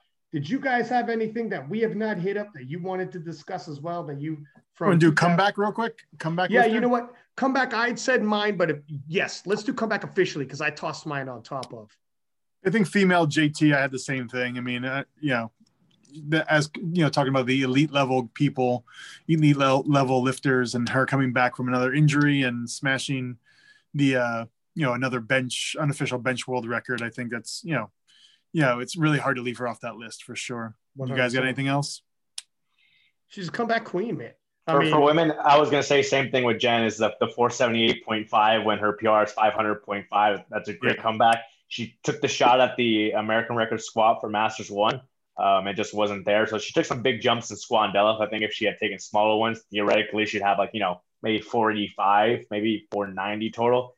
So maybe she's not gonna be able to keep up with the the top ones, like you know, 520, 530. But I think she's capable of a PR total at that age, coming back from those injuries and stuff like that. I think it's a good comeback for this year, and it's going to set her up well for next year. Sure. Uh, for the guys, I had Keith Mahoney. Oh uh, yes, he has. Yeah, he just he's came back. He competed last week or two weekends ago, and you know he hasn't competed in like 18 months or something like that. So just cool to see him on the platform. Um, he put up a 655 total at 66. So I mean, nothing humongous by any means, but like just cool to see him back in the fray of things. I mean, former world silver medalist and that kind of stuff. So, um, you know, another year training under his belt or getting back into the the competition fire, so to speak, and he could be another one of those guys up there fighting for that 66 kilo total again. Since you know it seems like Charles is possibly retired, Yeah. so that's going to be a pretty heated weight class, I think, at our nationals for sure. Uh, there's a couple of really nice guys there, so I think yeah, adding Keith back into that fire would be cool. Um, let me say Charles retiring was a disappointment for me because I'm a big Charles fan, and he's he's a he won back to back, man, and he's a hell of a performer, and he's fun to watch, and he he hits the platform with some pizzazz too, a little pep in the step. So I liked watching yeah. him. Had him had him on the podcast, and he's a phenomenal interview as well. So he's a loss. Um, someone to look forward to for t- 2021. 66 kilo is Penna from France. If the guy can stay healthy, um, he's had some health issues, but if he could get healthy and register a total, I don't know if he did in in 2020. If he did, it was below what he could because he's done mock meets and he's he's showed potential of hitting 700 kilo total at 66, which is obviously world class. You know, I mean that's that's he, uh, so from memory, he he had a total, but he did it with a um, token squat and deadlift. Like I think he might have done 70 kilos for each of those. Um, yeah. Gotcha. But benched 180 in between uh, at 65 kilos or whatever it was. It's nice. ridiculous. His potential, you know, I was well. There's a disappointment. I was disappointed he, he had to. He was injured, but uh, it is what it is. But I really do believe um, he's someone to watch in the 66 kilo class. If he could pull it together and he's healthy, he's going to have a freaking monster total as a 66. And he is a massive 66 kilo lifter, absolutely jacked and ripped. Um, Penna from France. So keep your eyes on him for 2021. The uh, comeback that I want to talk about is a, as a local lifter from Auckland. We call him the Prince of Auckland powerlifting, uh, John Strachan. He hasn't competed in about two years. He got uh, got married, uh, separated. It was a whole thing. Um, he and uh, but he did his first meet in about two years. Um, he did it down a weight class. He used to compete at 74. He's coming at 66 kilos and an absolutely shredded 66 kilos as well, and put up about a 650 total. So like just shy of 10 times body weight, like down down a weight class and after not competing for two years. So glad to see him back in the mix. Um, I doubt he'll be staying at 66. I, I, expect he'll be going back to 74. He was uh, hurting pretty bad to get there, um, but happy to see him around again. The Prince of Auckland? Wow, Prince of Auckland powerlifting. Is, that like the, a... is, that like, is that like the Wizard of New Zealand, or what is that like? you laugh, but there's actually, an, there's actually an official wizard in uh, Christchurch. Oh, we we know, we know. Dude, I didn't want to bring up the Lord of the Rings reference, and you guys do things a little different down there, but this is. All right, fair enough. Fair enough. It sounds like a fairy tale. And did you do your comeback already, Arian? I forget. For the the men, I didn't really have anyone. I mean, there wasn't like much comebacks and stuff going on. It would have been nice if uh, Dennis Cornelius had competed at the Arkansas meet I was at last week, because I mean, his best numbers for like the 120, 120 plus are from uh, like two or three years ago. So it'd be interesting if his numbers were going well. If he would have been able to hit the, the PR there, that would have been like a nice, you know, a comeback. I mean, I guess you can call it that, but I didn't really have anyone. See, for me, here's the thing. I um time off like Dennis would have wouldn't doesn't strike me like a comeback. I know what you mean. When you're looking for one, you just kind of who had some time off. Um, two years is different. That's a comeback. Wow, Rory's pick. Like if you're straight up out of the game and then you come back, all right. But um, in terms of a story like Jen coming back from injury, 47, like legit, I was gone. Legit, I'm back, and I'm I hit a total that brings me back, or, or and obviously a bench like a, for a record.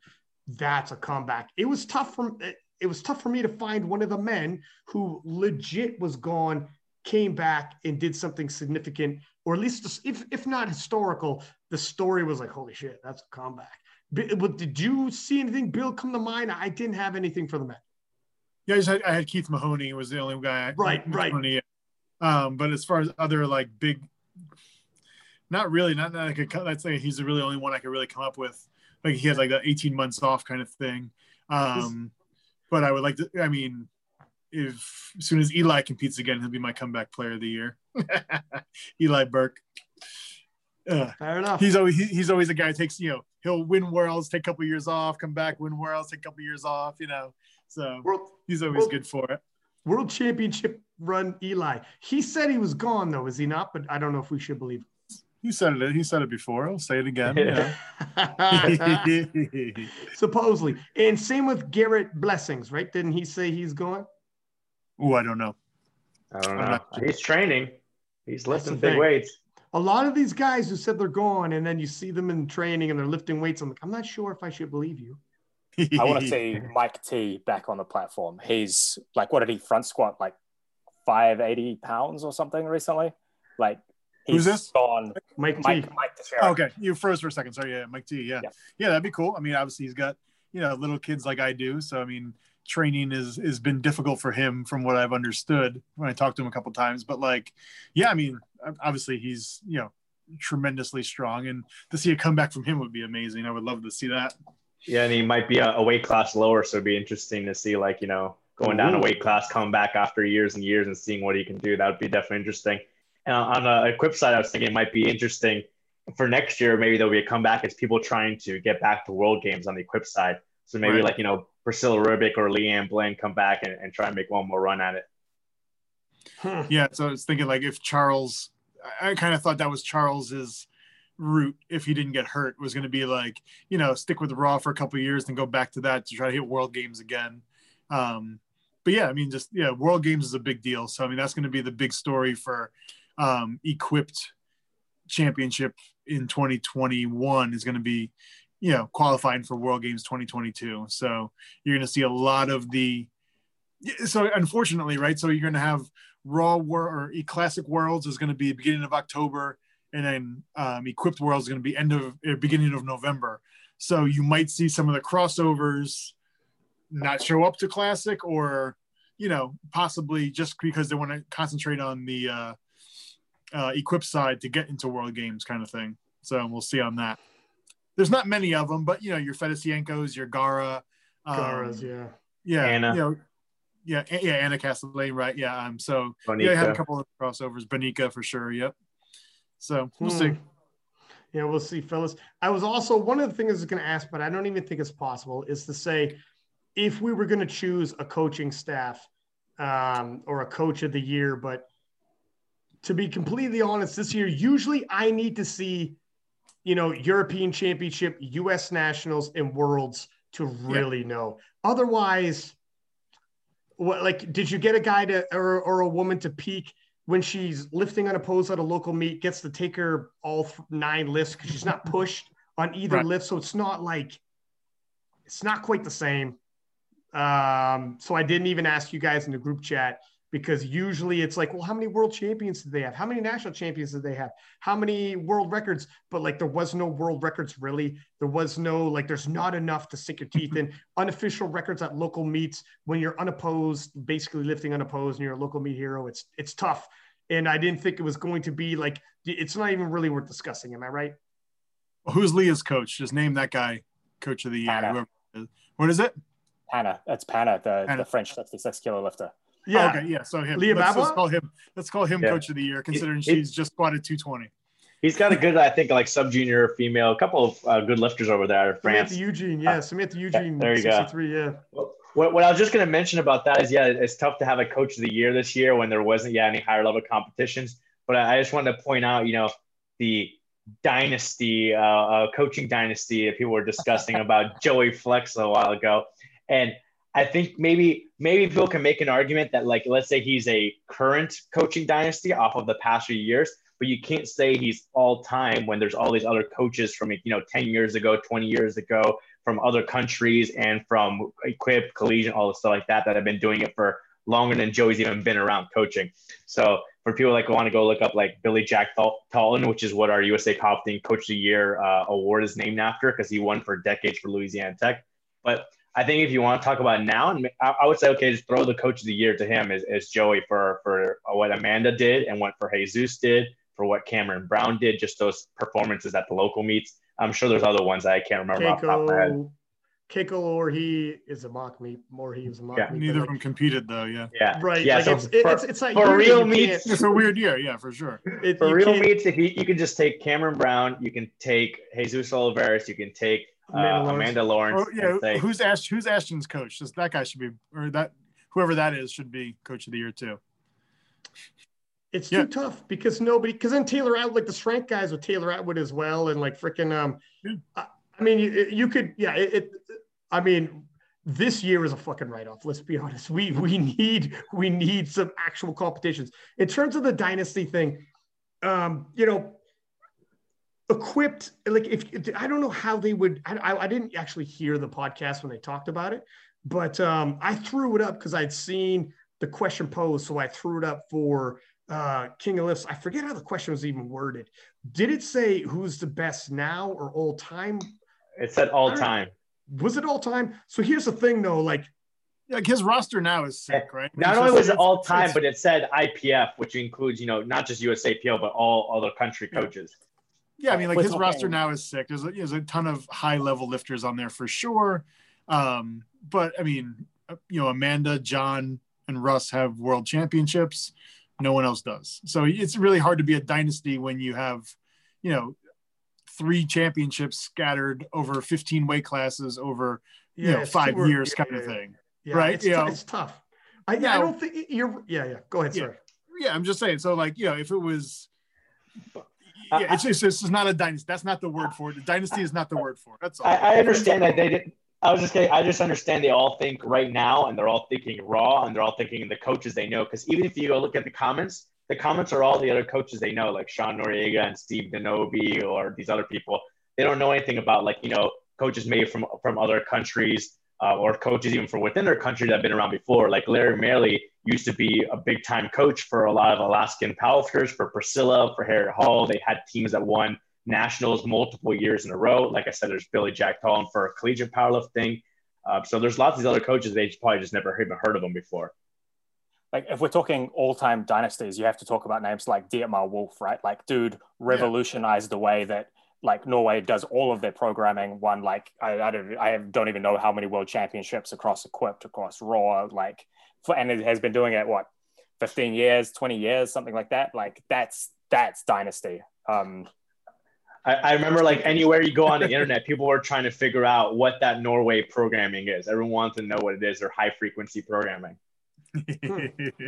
It's a. I think, um, you know, in terms of the unequipped, like kind of raw, whatever you want to call it, like Bill was saying, a dynasty actually means like, for instance, Oleg in the equipped 74s, who ran for just shy of 20 years straight. Yeah. Or Kimberly if you want to say Walford is the Kimberly dynasty. Walford, Ray Kimberly's Williams, five years.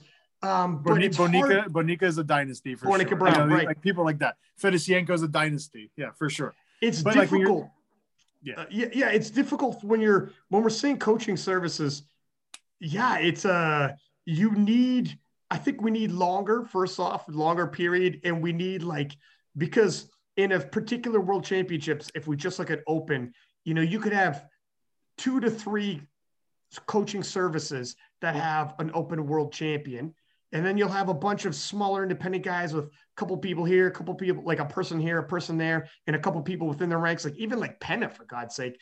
Um, you know, some of the stuff that he's doing just alone, but it can't be as fragile as one person can come in and quickly rival with a couple hot stars. A dynasty is not that to Bill's point. I'm kind of snowballing where um, you know, it's difficult to say dynasty only because there's so many weight classes, men's and women's, and it hasn't been dominant. Nobody has been dominant enough in one particular year, let alone every year, to use the word dynasty. So it's no matter. I know what they're saying because Joey's roster is sick, uh, but you know. When you say dynasty, it doesn't mean who has the sickest roster. Like who has who has the all-star team. That's a different. There, there's a nice way of wording it. But when you say, because you'd be like, wow, his all-star team would be fucking phenomenal. If you could pick someone's team, you know, oh fuck, I'd go with Joey's. Like that's just different. But um, when you use the word dynasty, usually it means you don't put caveats like just recent. Dynasty means like a long run. So that goes against that terminology. And then usually dynasty means year after year after year putting together a legacy piece. So it goes against the argument of current. Uh, you start adding, adding these caveats and it starts getting lost. Um, and I honestly couldn't, off the top of my head, give you the answer uh, because we just aren't there as a sport. It's so difficult to do that. Especially for like these other countries, it's hard to know like who coaches the Russian lifters. Like, does the Yeah. coach of Fedosienko also coach these other Russian lifters? Maybe he's the dynasty.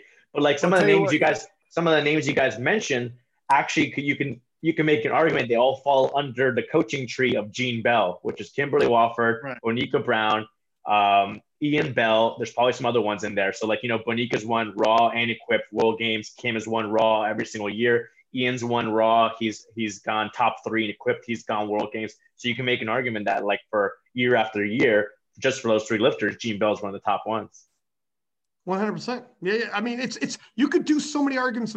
I think the point, um, you know, like Bill said earlier too, is that you can make an argument for too many people. It's too tough. It's too tough, man. It'd be it'd be really difficult to do this almost any year because of the way our sport is. Uh, because there's too many weight classes, men's and women's, etc. Whereas if it was just like the NBA and you have like five years in a row you're champ, there is no other champs in the NBA. You got a dynasty. Whereas, or you could do it per weight class. This one guy or woman run a five year run, you had a dynasty. But this the word dynasty is going to be very difficult.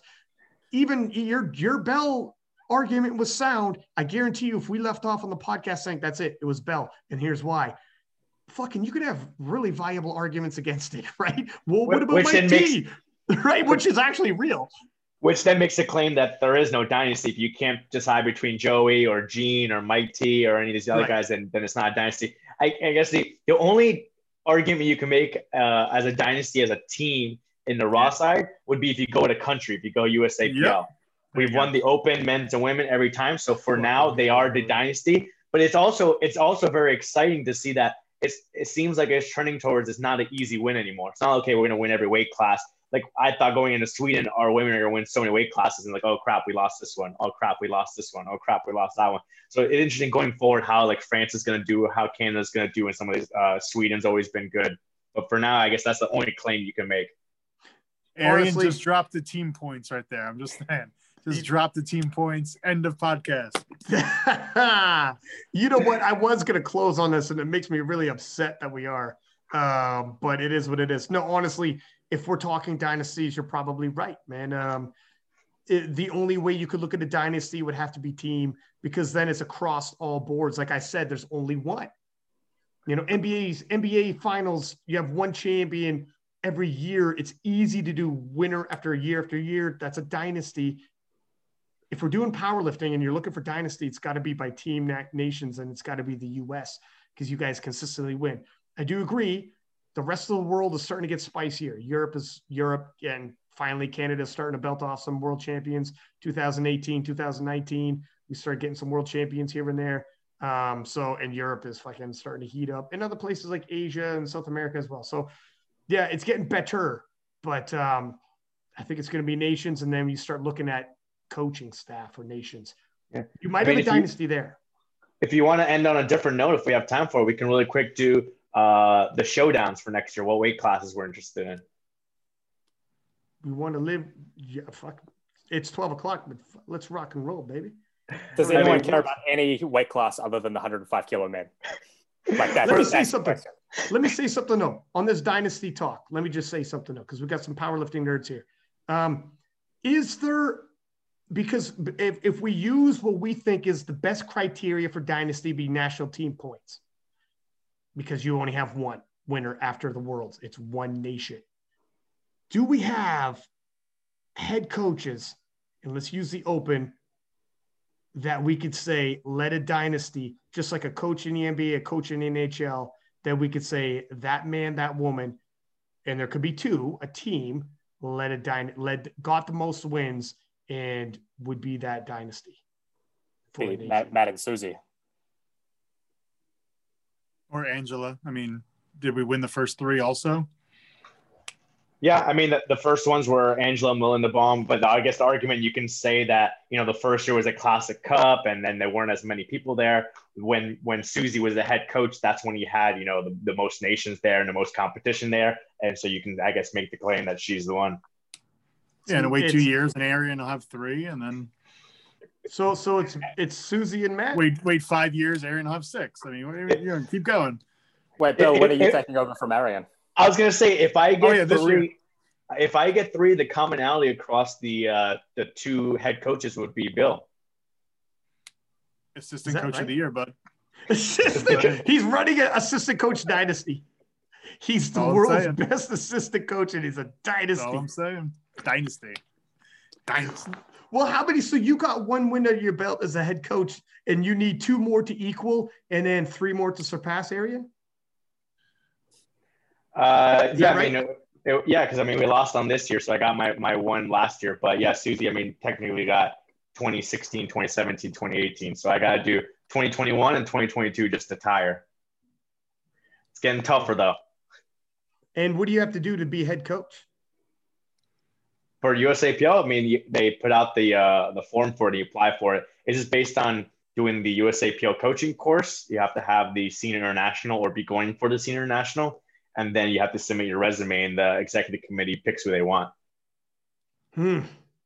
Okay, so yeah, I mean, a couple years, who knows what the hell, too. But, yeah, and, and they're three year terms, so uh, they extended it this one year as well since we lost it. So Okay, have so you have my- the poss- so it's yours for sure for another two. Two more years. Yeah. yeah. Fuck, man, you just happen to take the wheel though when the rest of the world is catching up. You have an Almost gotta opportunity to you have an opportunity to tie. You also have an opportunity to be the first U.S. coach to drop the ball and lose. Yeah. That's what everyone's going to remember. That's what they're going to remember. You set the trend. He's the first guy to drop the ball to lose, and that's he tarnishes the legacy. Can you imagine? It's, it's gonna be it's gonna be that and me being the head coach for when Ray Williams bombs. That's what everyone's gonna remember me by. it's that and yeah, those are your two legacy pieces. You're like, oh my god, that did not end the way I wanted it to. Uh, Oh wow. So Okay, showdowns. Showdowns. what we got? shoutouts. I, I agree with Rory on the men's side. It was a toss up for for me between the 93s and 105s, basically on where Ashton goes. Because if Ashton stays 105s and the 105s are just that more stacked. It's 105. Yeah, so I mean, between the 105s with Ashton, if Garrett Blevins comes back, Cayman Battle, if we get Rondell Hunt at international level, if we have Kristoff, like there's so many guys now, Bryce Lewis, uh, it- you have no idea who's going to make it out of USA, and then you don't have no idea who's going to win Worlds. Yeah, I mean, obviously the American. Yeah, it, it, it's it's hard, right? So I mean, there's way more depth in the 105s in the, the U.S. than there are in the world, and the and the 105 is probably the deepest competition in the world for sure. Um, so it's not a you know sometimes it's a breeze, right? You win U.S. nationals and like you you know move on to worlds, and it's like okay, now my better competition is behind me, but not not necessarily the case with the 105s for sure but I do think that like at our nationals coming up, you know, you could have someone that's seventh place or second place. Like it could be like super interchangeable, like that deep kind of thing. Like you can have seven, eight people over 900 kilos. like it's ridiculous. It is ridiculous. But um, yeah, I think that. I mean, I think the unknown of the 69, 76 kilo class, who's going to kind of go where. I know people have declared which way they're going, but like, you know, until they actually show up and I see that nomination form of like, okay, cool, these blah blah blah, this is here. I think it's still an unknown. That'd be kind of cool to see where that leads to for sure. Um, I don't know what else. Rory said 105, right? What do you think, Ryan? Let me say something first off. That's a pet peeve of mine is when I watch the U.S. Raw Nationals and I hear the commentator say, um, and Rory backed me up on this, blood. And I hear the commentator say, oh yeah, you sure. know, U.S. Raw Nationals, it's often harder to win than Worlds, and um, this is really where the world class competition is. And you know, you win this, it's like it's it's even bigger than winning Worlds. Like they're selling U.S. Raw Nationals, sure, but when I think of the biggest comp, biggest showdowns in the world, I think of 63 for women, and and the and the biggest and and the biggest is outside U.S. I think of 76 for women, and you're gonna have to deal with Buettner. And uh, I think a 105 for men, you're gonna have to deal with Rondell Hunt. You're not gonna find another Rondell Hunt to worry about within the U.S. And I think of like that, or a 93, your boy Cayco is gonna have to worry about Anatoly, and the world champion is is is you know resting in Europe. So like, it's an international field, which I think proves that's a good thing because our sport is more international and not so run just by US, but that is a pet peeve of mine when I watch US stream and I hear that. I only say that Americans don't do that a lot, but this one particular commentator said it a few times. And in that particular session that he was commentating on, um, the world champion was not American. And it was like, God damn, man, that's that's not what you say when the American is Well, Ryan, I'm sure you know when you're on the live stream too, you're trying to, you know, you're trying to hype it up, get exciting and stuff like that. So maybe they're saying like that too. But yeah, some I know biased. was. It's just something that bothers me because it's so American to be to say that. If when you're not American, you're watching it, you're like, you sons of bitches. We're, we're in our own little bubble. But uh, Right. But yeah, I mean, uh, nationals might be more stacked because you know there's way more lifters in there. You know, we have like you know something 50, 60, 70 lifters in, in a single weight class in the open. And maybe some of them are closer in total, even though they might be less than, let's say, Rondell Hunt. They're closer in total, so the placing can be up in the air.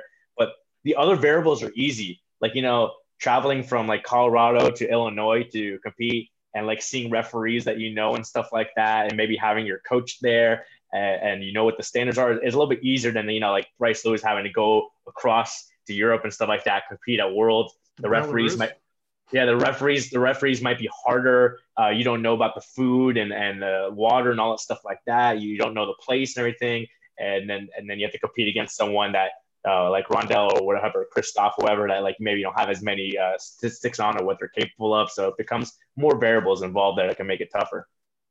Yeah, man, it's it's a whole nother ball game. We got to travel to the other side of the world. I got to tell Rory. Um, yeah, I think, man, uh, for me, it's the, it's the 63s. We could we could settle it between Garra and Leah because um, they have some unfinished business as far as I'm concerned. One of them's a world champion, the other one's a world record holder. It's not all, often you have that, and um, it just speaks to it's got to get settled. In the Olympics, the 100 meter race, usually the world champion, Olympic world champion, is the world record holder. Most sports, that's the case. So when the world record holder is not the world champion, got to settle the score, don't we?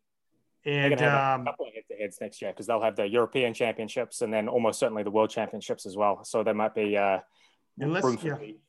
Or Well again, said. but And- Garra, yeah, but, uh, you know, with World Games coming up, does Garra even show up to Classic Worlds because she has equipped, you know, four weeks after that? Yeah, it's a good I- point. it depends on her. Um, And also, does do they both stay in the same weight class? I mean, again, we, we don't know. Everything's up in the air. I know people are saying things now, but you know, you, you know, Yeah. holidays come, those extra pounds pack on. You're like, eh, if I can just lift it this way. Yeah, who cares? 67 kilos, might as well go to 69. Yeah, right. Exactly. That, that's why for my, my my showdown. I mean, even though we don't know who the showdowns are, I have to go with the 69 slash 76 just because we don't know yet. It's the excitement of the new weight classes. Who's going to go where? How competitive is someone going to be if they're cutting down from the 72s to 69 versus someone who's filling out into the 76s? Um, so we, we have we don't know who's going to make it out of USA and then who who's going to be at the international level. So that's like going to be the exciting showdown to whoever makes it because it's the first time. and you might actually see um, if between Anna and Kimberly, two women battling it out, and the winner becomes the first ever triple weight class champion. yeah. And they're going head to head for it. That's As long one. as both of them make it. If both of them make it, let's but let's just play the positive in terms of these showdowns. Yeah. Um, that you don't get a better storyline. There can only be one, and one of them's going to make history. That's that's fucking massive. And if you're talking, Kimberly's already the goat. Ten years from now, if you're wondering, will she still be considered a goat? That'll really help her because you know how hard it will be for someone to come up behind her and win three in three different weight classes. Very difficult. Uh, it's only getting harder and harder. So that would really help her legacy. Just one more, just one more. That that would really shift it. But guess what? Anna's trying to do the same thing. So that's that's a hell of a showdown with a lot of historical meaning and significance behind it. I do. But again, you also have Anna with equipped four weeks later. So does she even show up for? for I mean, that? she did in the same weekend once before. That's true. I mean, she, yeah, she's She she, Broke likes- both world records. Like she the likes to kids say. Compete. like the kids say, she different. Yeah, and and, and uh, Dietmar Wolf is coaching her. I mean, he probably has her on training to prepare for that if uh, he that's in his plan. Um, and you might see some interesting things in the in the start of the 76s. Like let's say Jess is first world champion in the 76s. It's her first world title, and who knows what she puts up 570, 575, and then in a On a few years. day. Yeah, and on the and in a few years, maybe she's like the, the first one to break 600 kilos in that you know in that weight class. One other one that I'm looking forward to is the uh, 57s. Uh, I think three people went within one kilo of each other this year. Uh, Bobby Butters, uh, Joy Nnamani, uh, Evie Corrigan all went over the world record. Um, I think it was all like uh, 542.5, 543.5, that sort of range. Um, so obviously there's uh, still uh, your girl, Ryan, um, but, but I think that could be one to watch as well. Yep. Yeah, so you have those three plus Maria didn't even compete this year. So it's like, yeah, it's Yeah. pretty damn solid for sure. That's to be, that's to be a fun one, I think. And then um if so the women's, yeah, for sure. Uh, and if if Mello goes 76, we have a battle with with Jessica, which would be phenomenal. A lot of a storyline there because the question marks around Mello. How will she be at 76? How will she feel? Um, she could be, man, could hit her stride, rejuvenate, or she might be like, oh my God, that's a tough weight cut because some people just don't like the feeling of it. Um, and if she stays 84, that's an amazing showdown as well with Amanda Yeah. Lopez. Yeah, and it'll be interesting as far as the qualifying process that Bill mentioned because right now, because we have, well, I mean, all the meets are over, but for the ones that we're do- going, if you were competing in the 72s, you had the option to change, or if you were in the 84s, you had the option to go down because they didn't have the 76 and 69 yet. But starting January 1st, they're in place. So you might have to compete in the new weight class in order to qualify for nationals in the new weight class. So Danny might have to go 76 at a local meet to qualify for nationals, let's say in the summer, make 76 at nationals, win, and then go to worlds in October, make 76 again to win. So it'd be a, a difficult year. That would work Yeah, for her, favor- especially like when they came out with that qualifying thing saying that the any 84 can go down to 76, knowing she didn't compete this year. If I was her coach, I would have had her sign up for any meet she possibly could in December and just be like, show up and do whatever you can just to hit that qualifying total so you don't have to cut twice in 2021 because now she's going to have to. Yeah. It, it- but it, in, in, I'm just thinking about like Isabella von Weissenberg, for instance, maybe cutting, getting used to the cut and working out the kinks and figuring this out now before it's I mean, Bella missed 72s last in 2020, so her cut didn't go well for that meet either. Yeah, but yeah, right. But I mean, uh, in in terms of, um, I was using the the comparison Yeah, yeah, to no, uh, 63. Like Yeah. I, I'm I'm of the thought that I mean, you don't want to cut too often to deplete yourself too often or to get the body weakened, but I like a little. If you're not sure about a cut, I like a little experience. I have people like do practice cuts. Just get down there. You don't have to lift at your house. Get down to the weight. Feel what it feels like. Your cortisol level. I've had some bad cuts in my day. And your cortisol cortisol levels go through the roof, and then your actual ability to let go of water goes right out the window, and the shit hits the fan. Sometimes the more you do something, the better you get at it efficiently in terms of well, I got to water load a little more. Well, I have to cut the water a little further out. Well, I have to do this in terms of, you know, just the procedure gets tightened up and how you react mentally and then physically to it also changes. The more you do it, your cortisol levels stay balanced. You don't retain water as much. You don't panic as much. You know what you got to do. You're dialed in. It's a well oiled. Um, if it's going to be any kind of issues, I would be like, man, you want to do this two to three times before you end up traveling across the world and trying this and then going battle with Jessica freaking Buettner for God's sake. that is a mistake. But um, so I'm not too worried about it. They might have told themselves the same. Who the frick knows? Um, or maybe she just is like, I can't do it. I'm injured or whatever she's dealing with. Um, not to dwell not too long though. I agree, gentlemen. And on the men's side, I think we all agree 105s is freaking going to be bonkers. We touched up on that quite a bit. I also see a battle coming for 120s. If Ray gets back on track 100%, and speaking with him, he said he plans on it and he wants to, you know, raise his game up and, and surpass what he was, not just equal. Then him and Jesus Olivares are on a collision course at US Raw Nationals, and it's going to be a freaking clash of the Titans, which we haven't seen.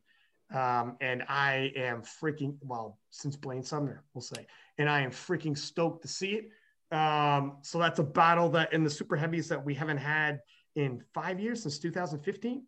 Um, so I'm excited to see that one. Also, uh, the 93s, where we have Jonathan Cayco running around with a total bigger than the world record. But then we also have Anatoly, who I believe has a total bigger than the world record at his nationals. Nowhere near as much fanfare because who pays attention to Ukrainian nationals? But he's the current world champion. He's capable, and I think he's being greatly underappreciated and underestimated um, by a lot of American contingency because they just don't see enough of him and they don't realize what he's posted up, what he's capable of. So on his uh, YouTube or whatever, when he did his nationals, which was before Sheffield, right? Um, basically, he said he just chipped his records, or no, no, I'm sorry, this was from Euro- Europeans. I'm sorry, last November, whatever it was. He said he goes, you know, why should I cost myself money because I have Sheffield coming up and only so I only chip my records when I could have just smashed them, basically. Right. So like I feel like he has like a 900 plus total coming this year for sure. Um, I just I have that feeling that he's just going to unleash and like if you know whoever U.S. sends, whoever you know um, the other countries send, it's just going to be like a, a yeah. I just I just feel like it's going to be a a runaway with him. To be honest with you, if I had to guess. he walked away from his last debt at Europe. Yeah, Europeans. right. That's I what mean, I mean. does- yeah, yeah why, why should I? Right? Why should I? That's basically what he said. far more capable. if people are just looking at the totals, they don't. They're gonna. They're not. They're gonna be underestimating him and Mhm. and be rattled. Um, but yeah, I see it coming. So I mean, I think Cayco could still win it, but he's got to. It's it's a fucking battle. Anybody Oh, who yeah, doesn't yeah, think it's a battle, um, anyone who's looking past them is is going to be missing. And then you got guys like Borkert who are going to step up. So I think the 93 at the world level is Mhm. a bigger battle in this case. Uh, in the USA Raw Nationals, Borkert will give good resistance, but I think Cayco looks really good. But uh, Yeah. that's one that I'm looking forward to as long as man, we need international battles to happen. And um, 83, pretty much the same old story, unless somebody gives Russ a ring, like a run for his money. Sorry, uh, like Sean Noriega pieced together an 825, which is which is good, and uh, which is is fairly close to Orhii, and and is enough that Good. Orhii now. No, I mean it's it's I mean, yeah, it's, I'm just saying in terms of his chances, um, he is now close enough that or he needs to be 100% on his day or else he can lose. Whereas previously, Sean, I mean, I had Sean on the podcast. We're talking about Sean. It was like he needed or he or he to really drop the ball for for Sean to take him. Now with 825 and Sean's a junior as well. I think he's coming out of the juniors in 2021, but with Sean's progress, if Sean puts together a total and can expand on that 825, get into the 830s, which is only five kilo away, Russ has to hit. Russ can't have a shitty day all of a sudden, which is, I mean, he's had a couple shitty days and gotten away with it. That's not going to happen anymore. So I'm interested in seeing how that plays in US Raw Nationals. And then obviously at the World Championships, I think there's another kid who's good in the 83s at the Worlds, but his name's not ringing a bell. The big variable there, of course, is uh, surgery recovery, right? U- Ulan, you saying? That is a swear word. We don't use that. We don't use that name. That that's exactly what I told um when I was talking to, to Russ and Joey going to Worlds last year is like Russ has to hit that third squat. Like Brett is so close. You have to be on point. You have to hit that third squat. Then the gap between the second and third, if you miss out on that many kilos, leaves the door open. And so like you're saying the same thing now with, with, with Nori coming up. And who knows if, if Deuce shows up to nationals and what kind of numbers he puts up, he's putting up some some big squats and deadlifts in the gym, is that it might come to a point where for nationals, he has to hit that third squat uh, and a third deadlift, or else these guys are going to be able to catch them on their perfect day. That's what you want to see, man. I mean, I you don't want to see a spread where it's an easy win. Even if you win it, even or he himself, like I'm sure he would rather be in a showdown that people care about to watch, and he's felt it he, against um, Brett both years that he won. Uh, one year he missed Worlds, and the other one he won it.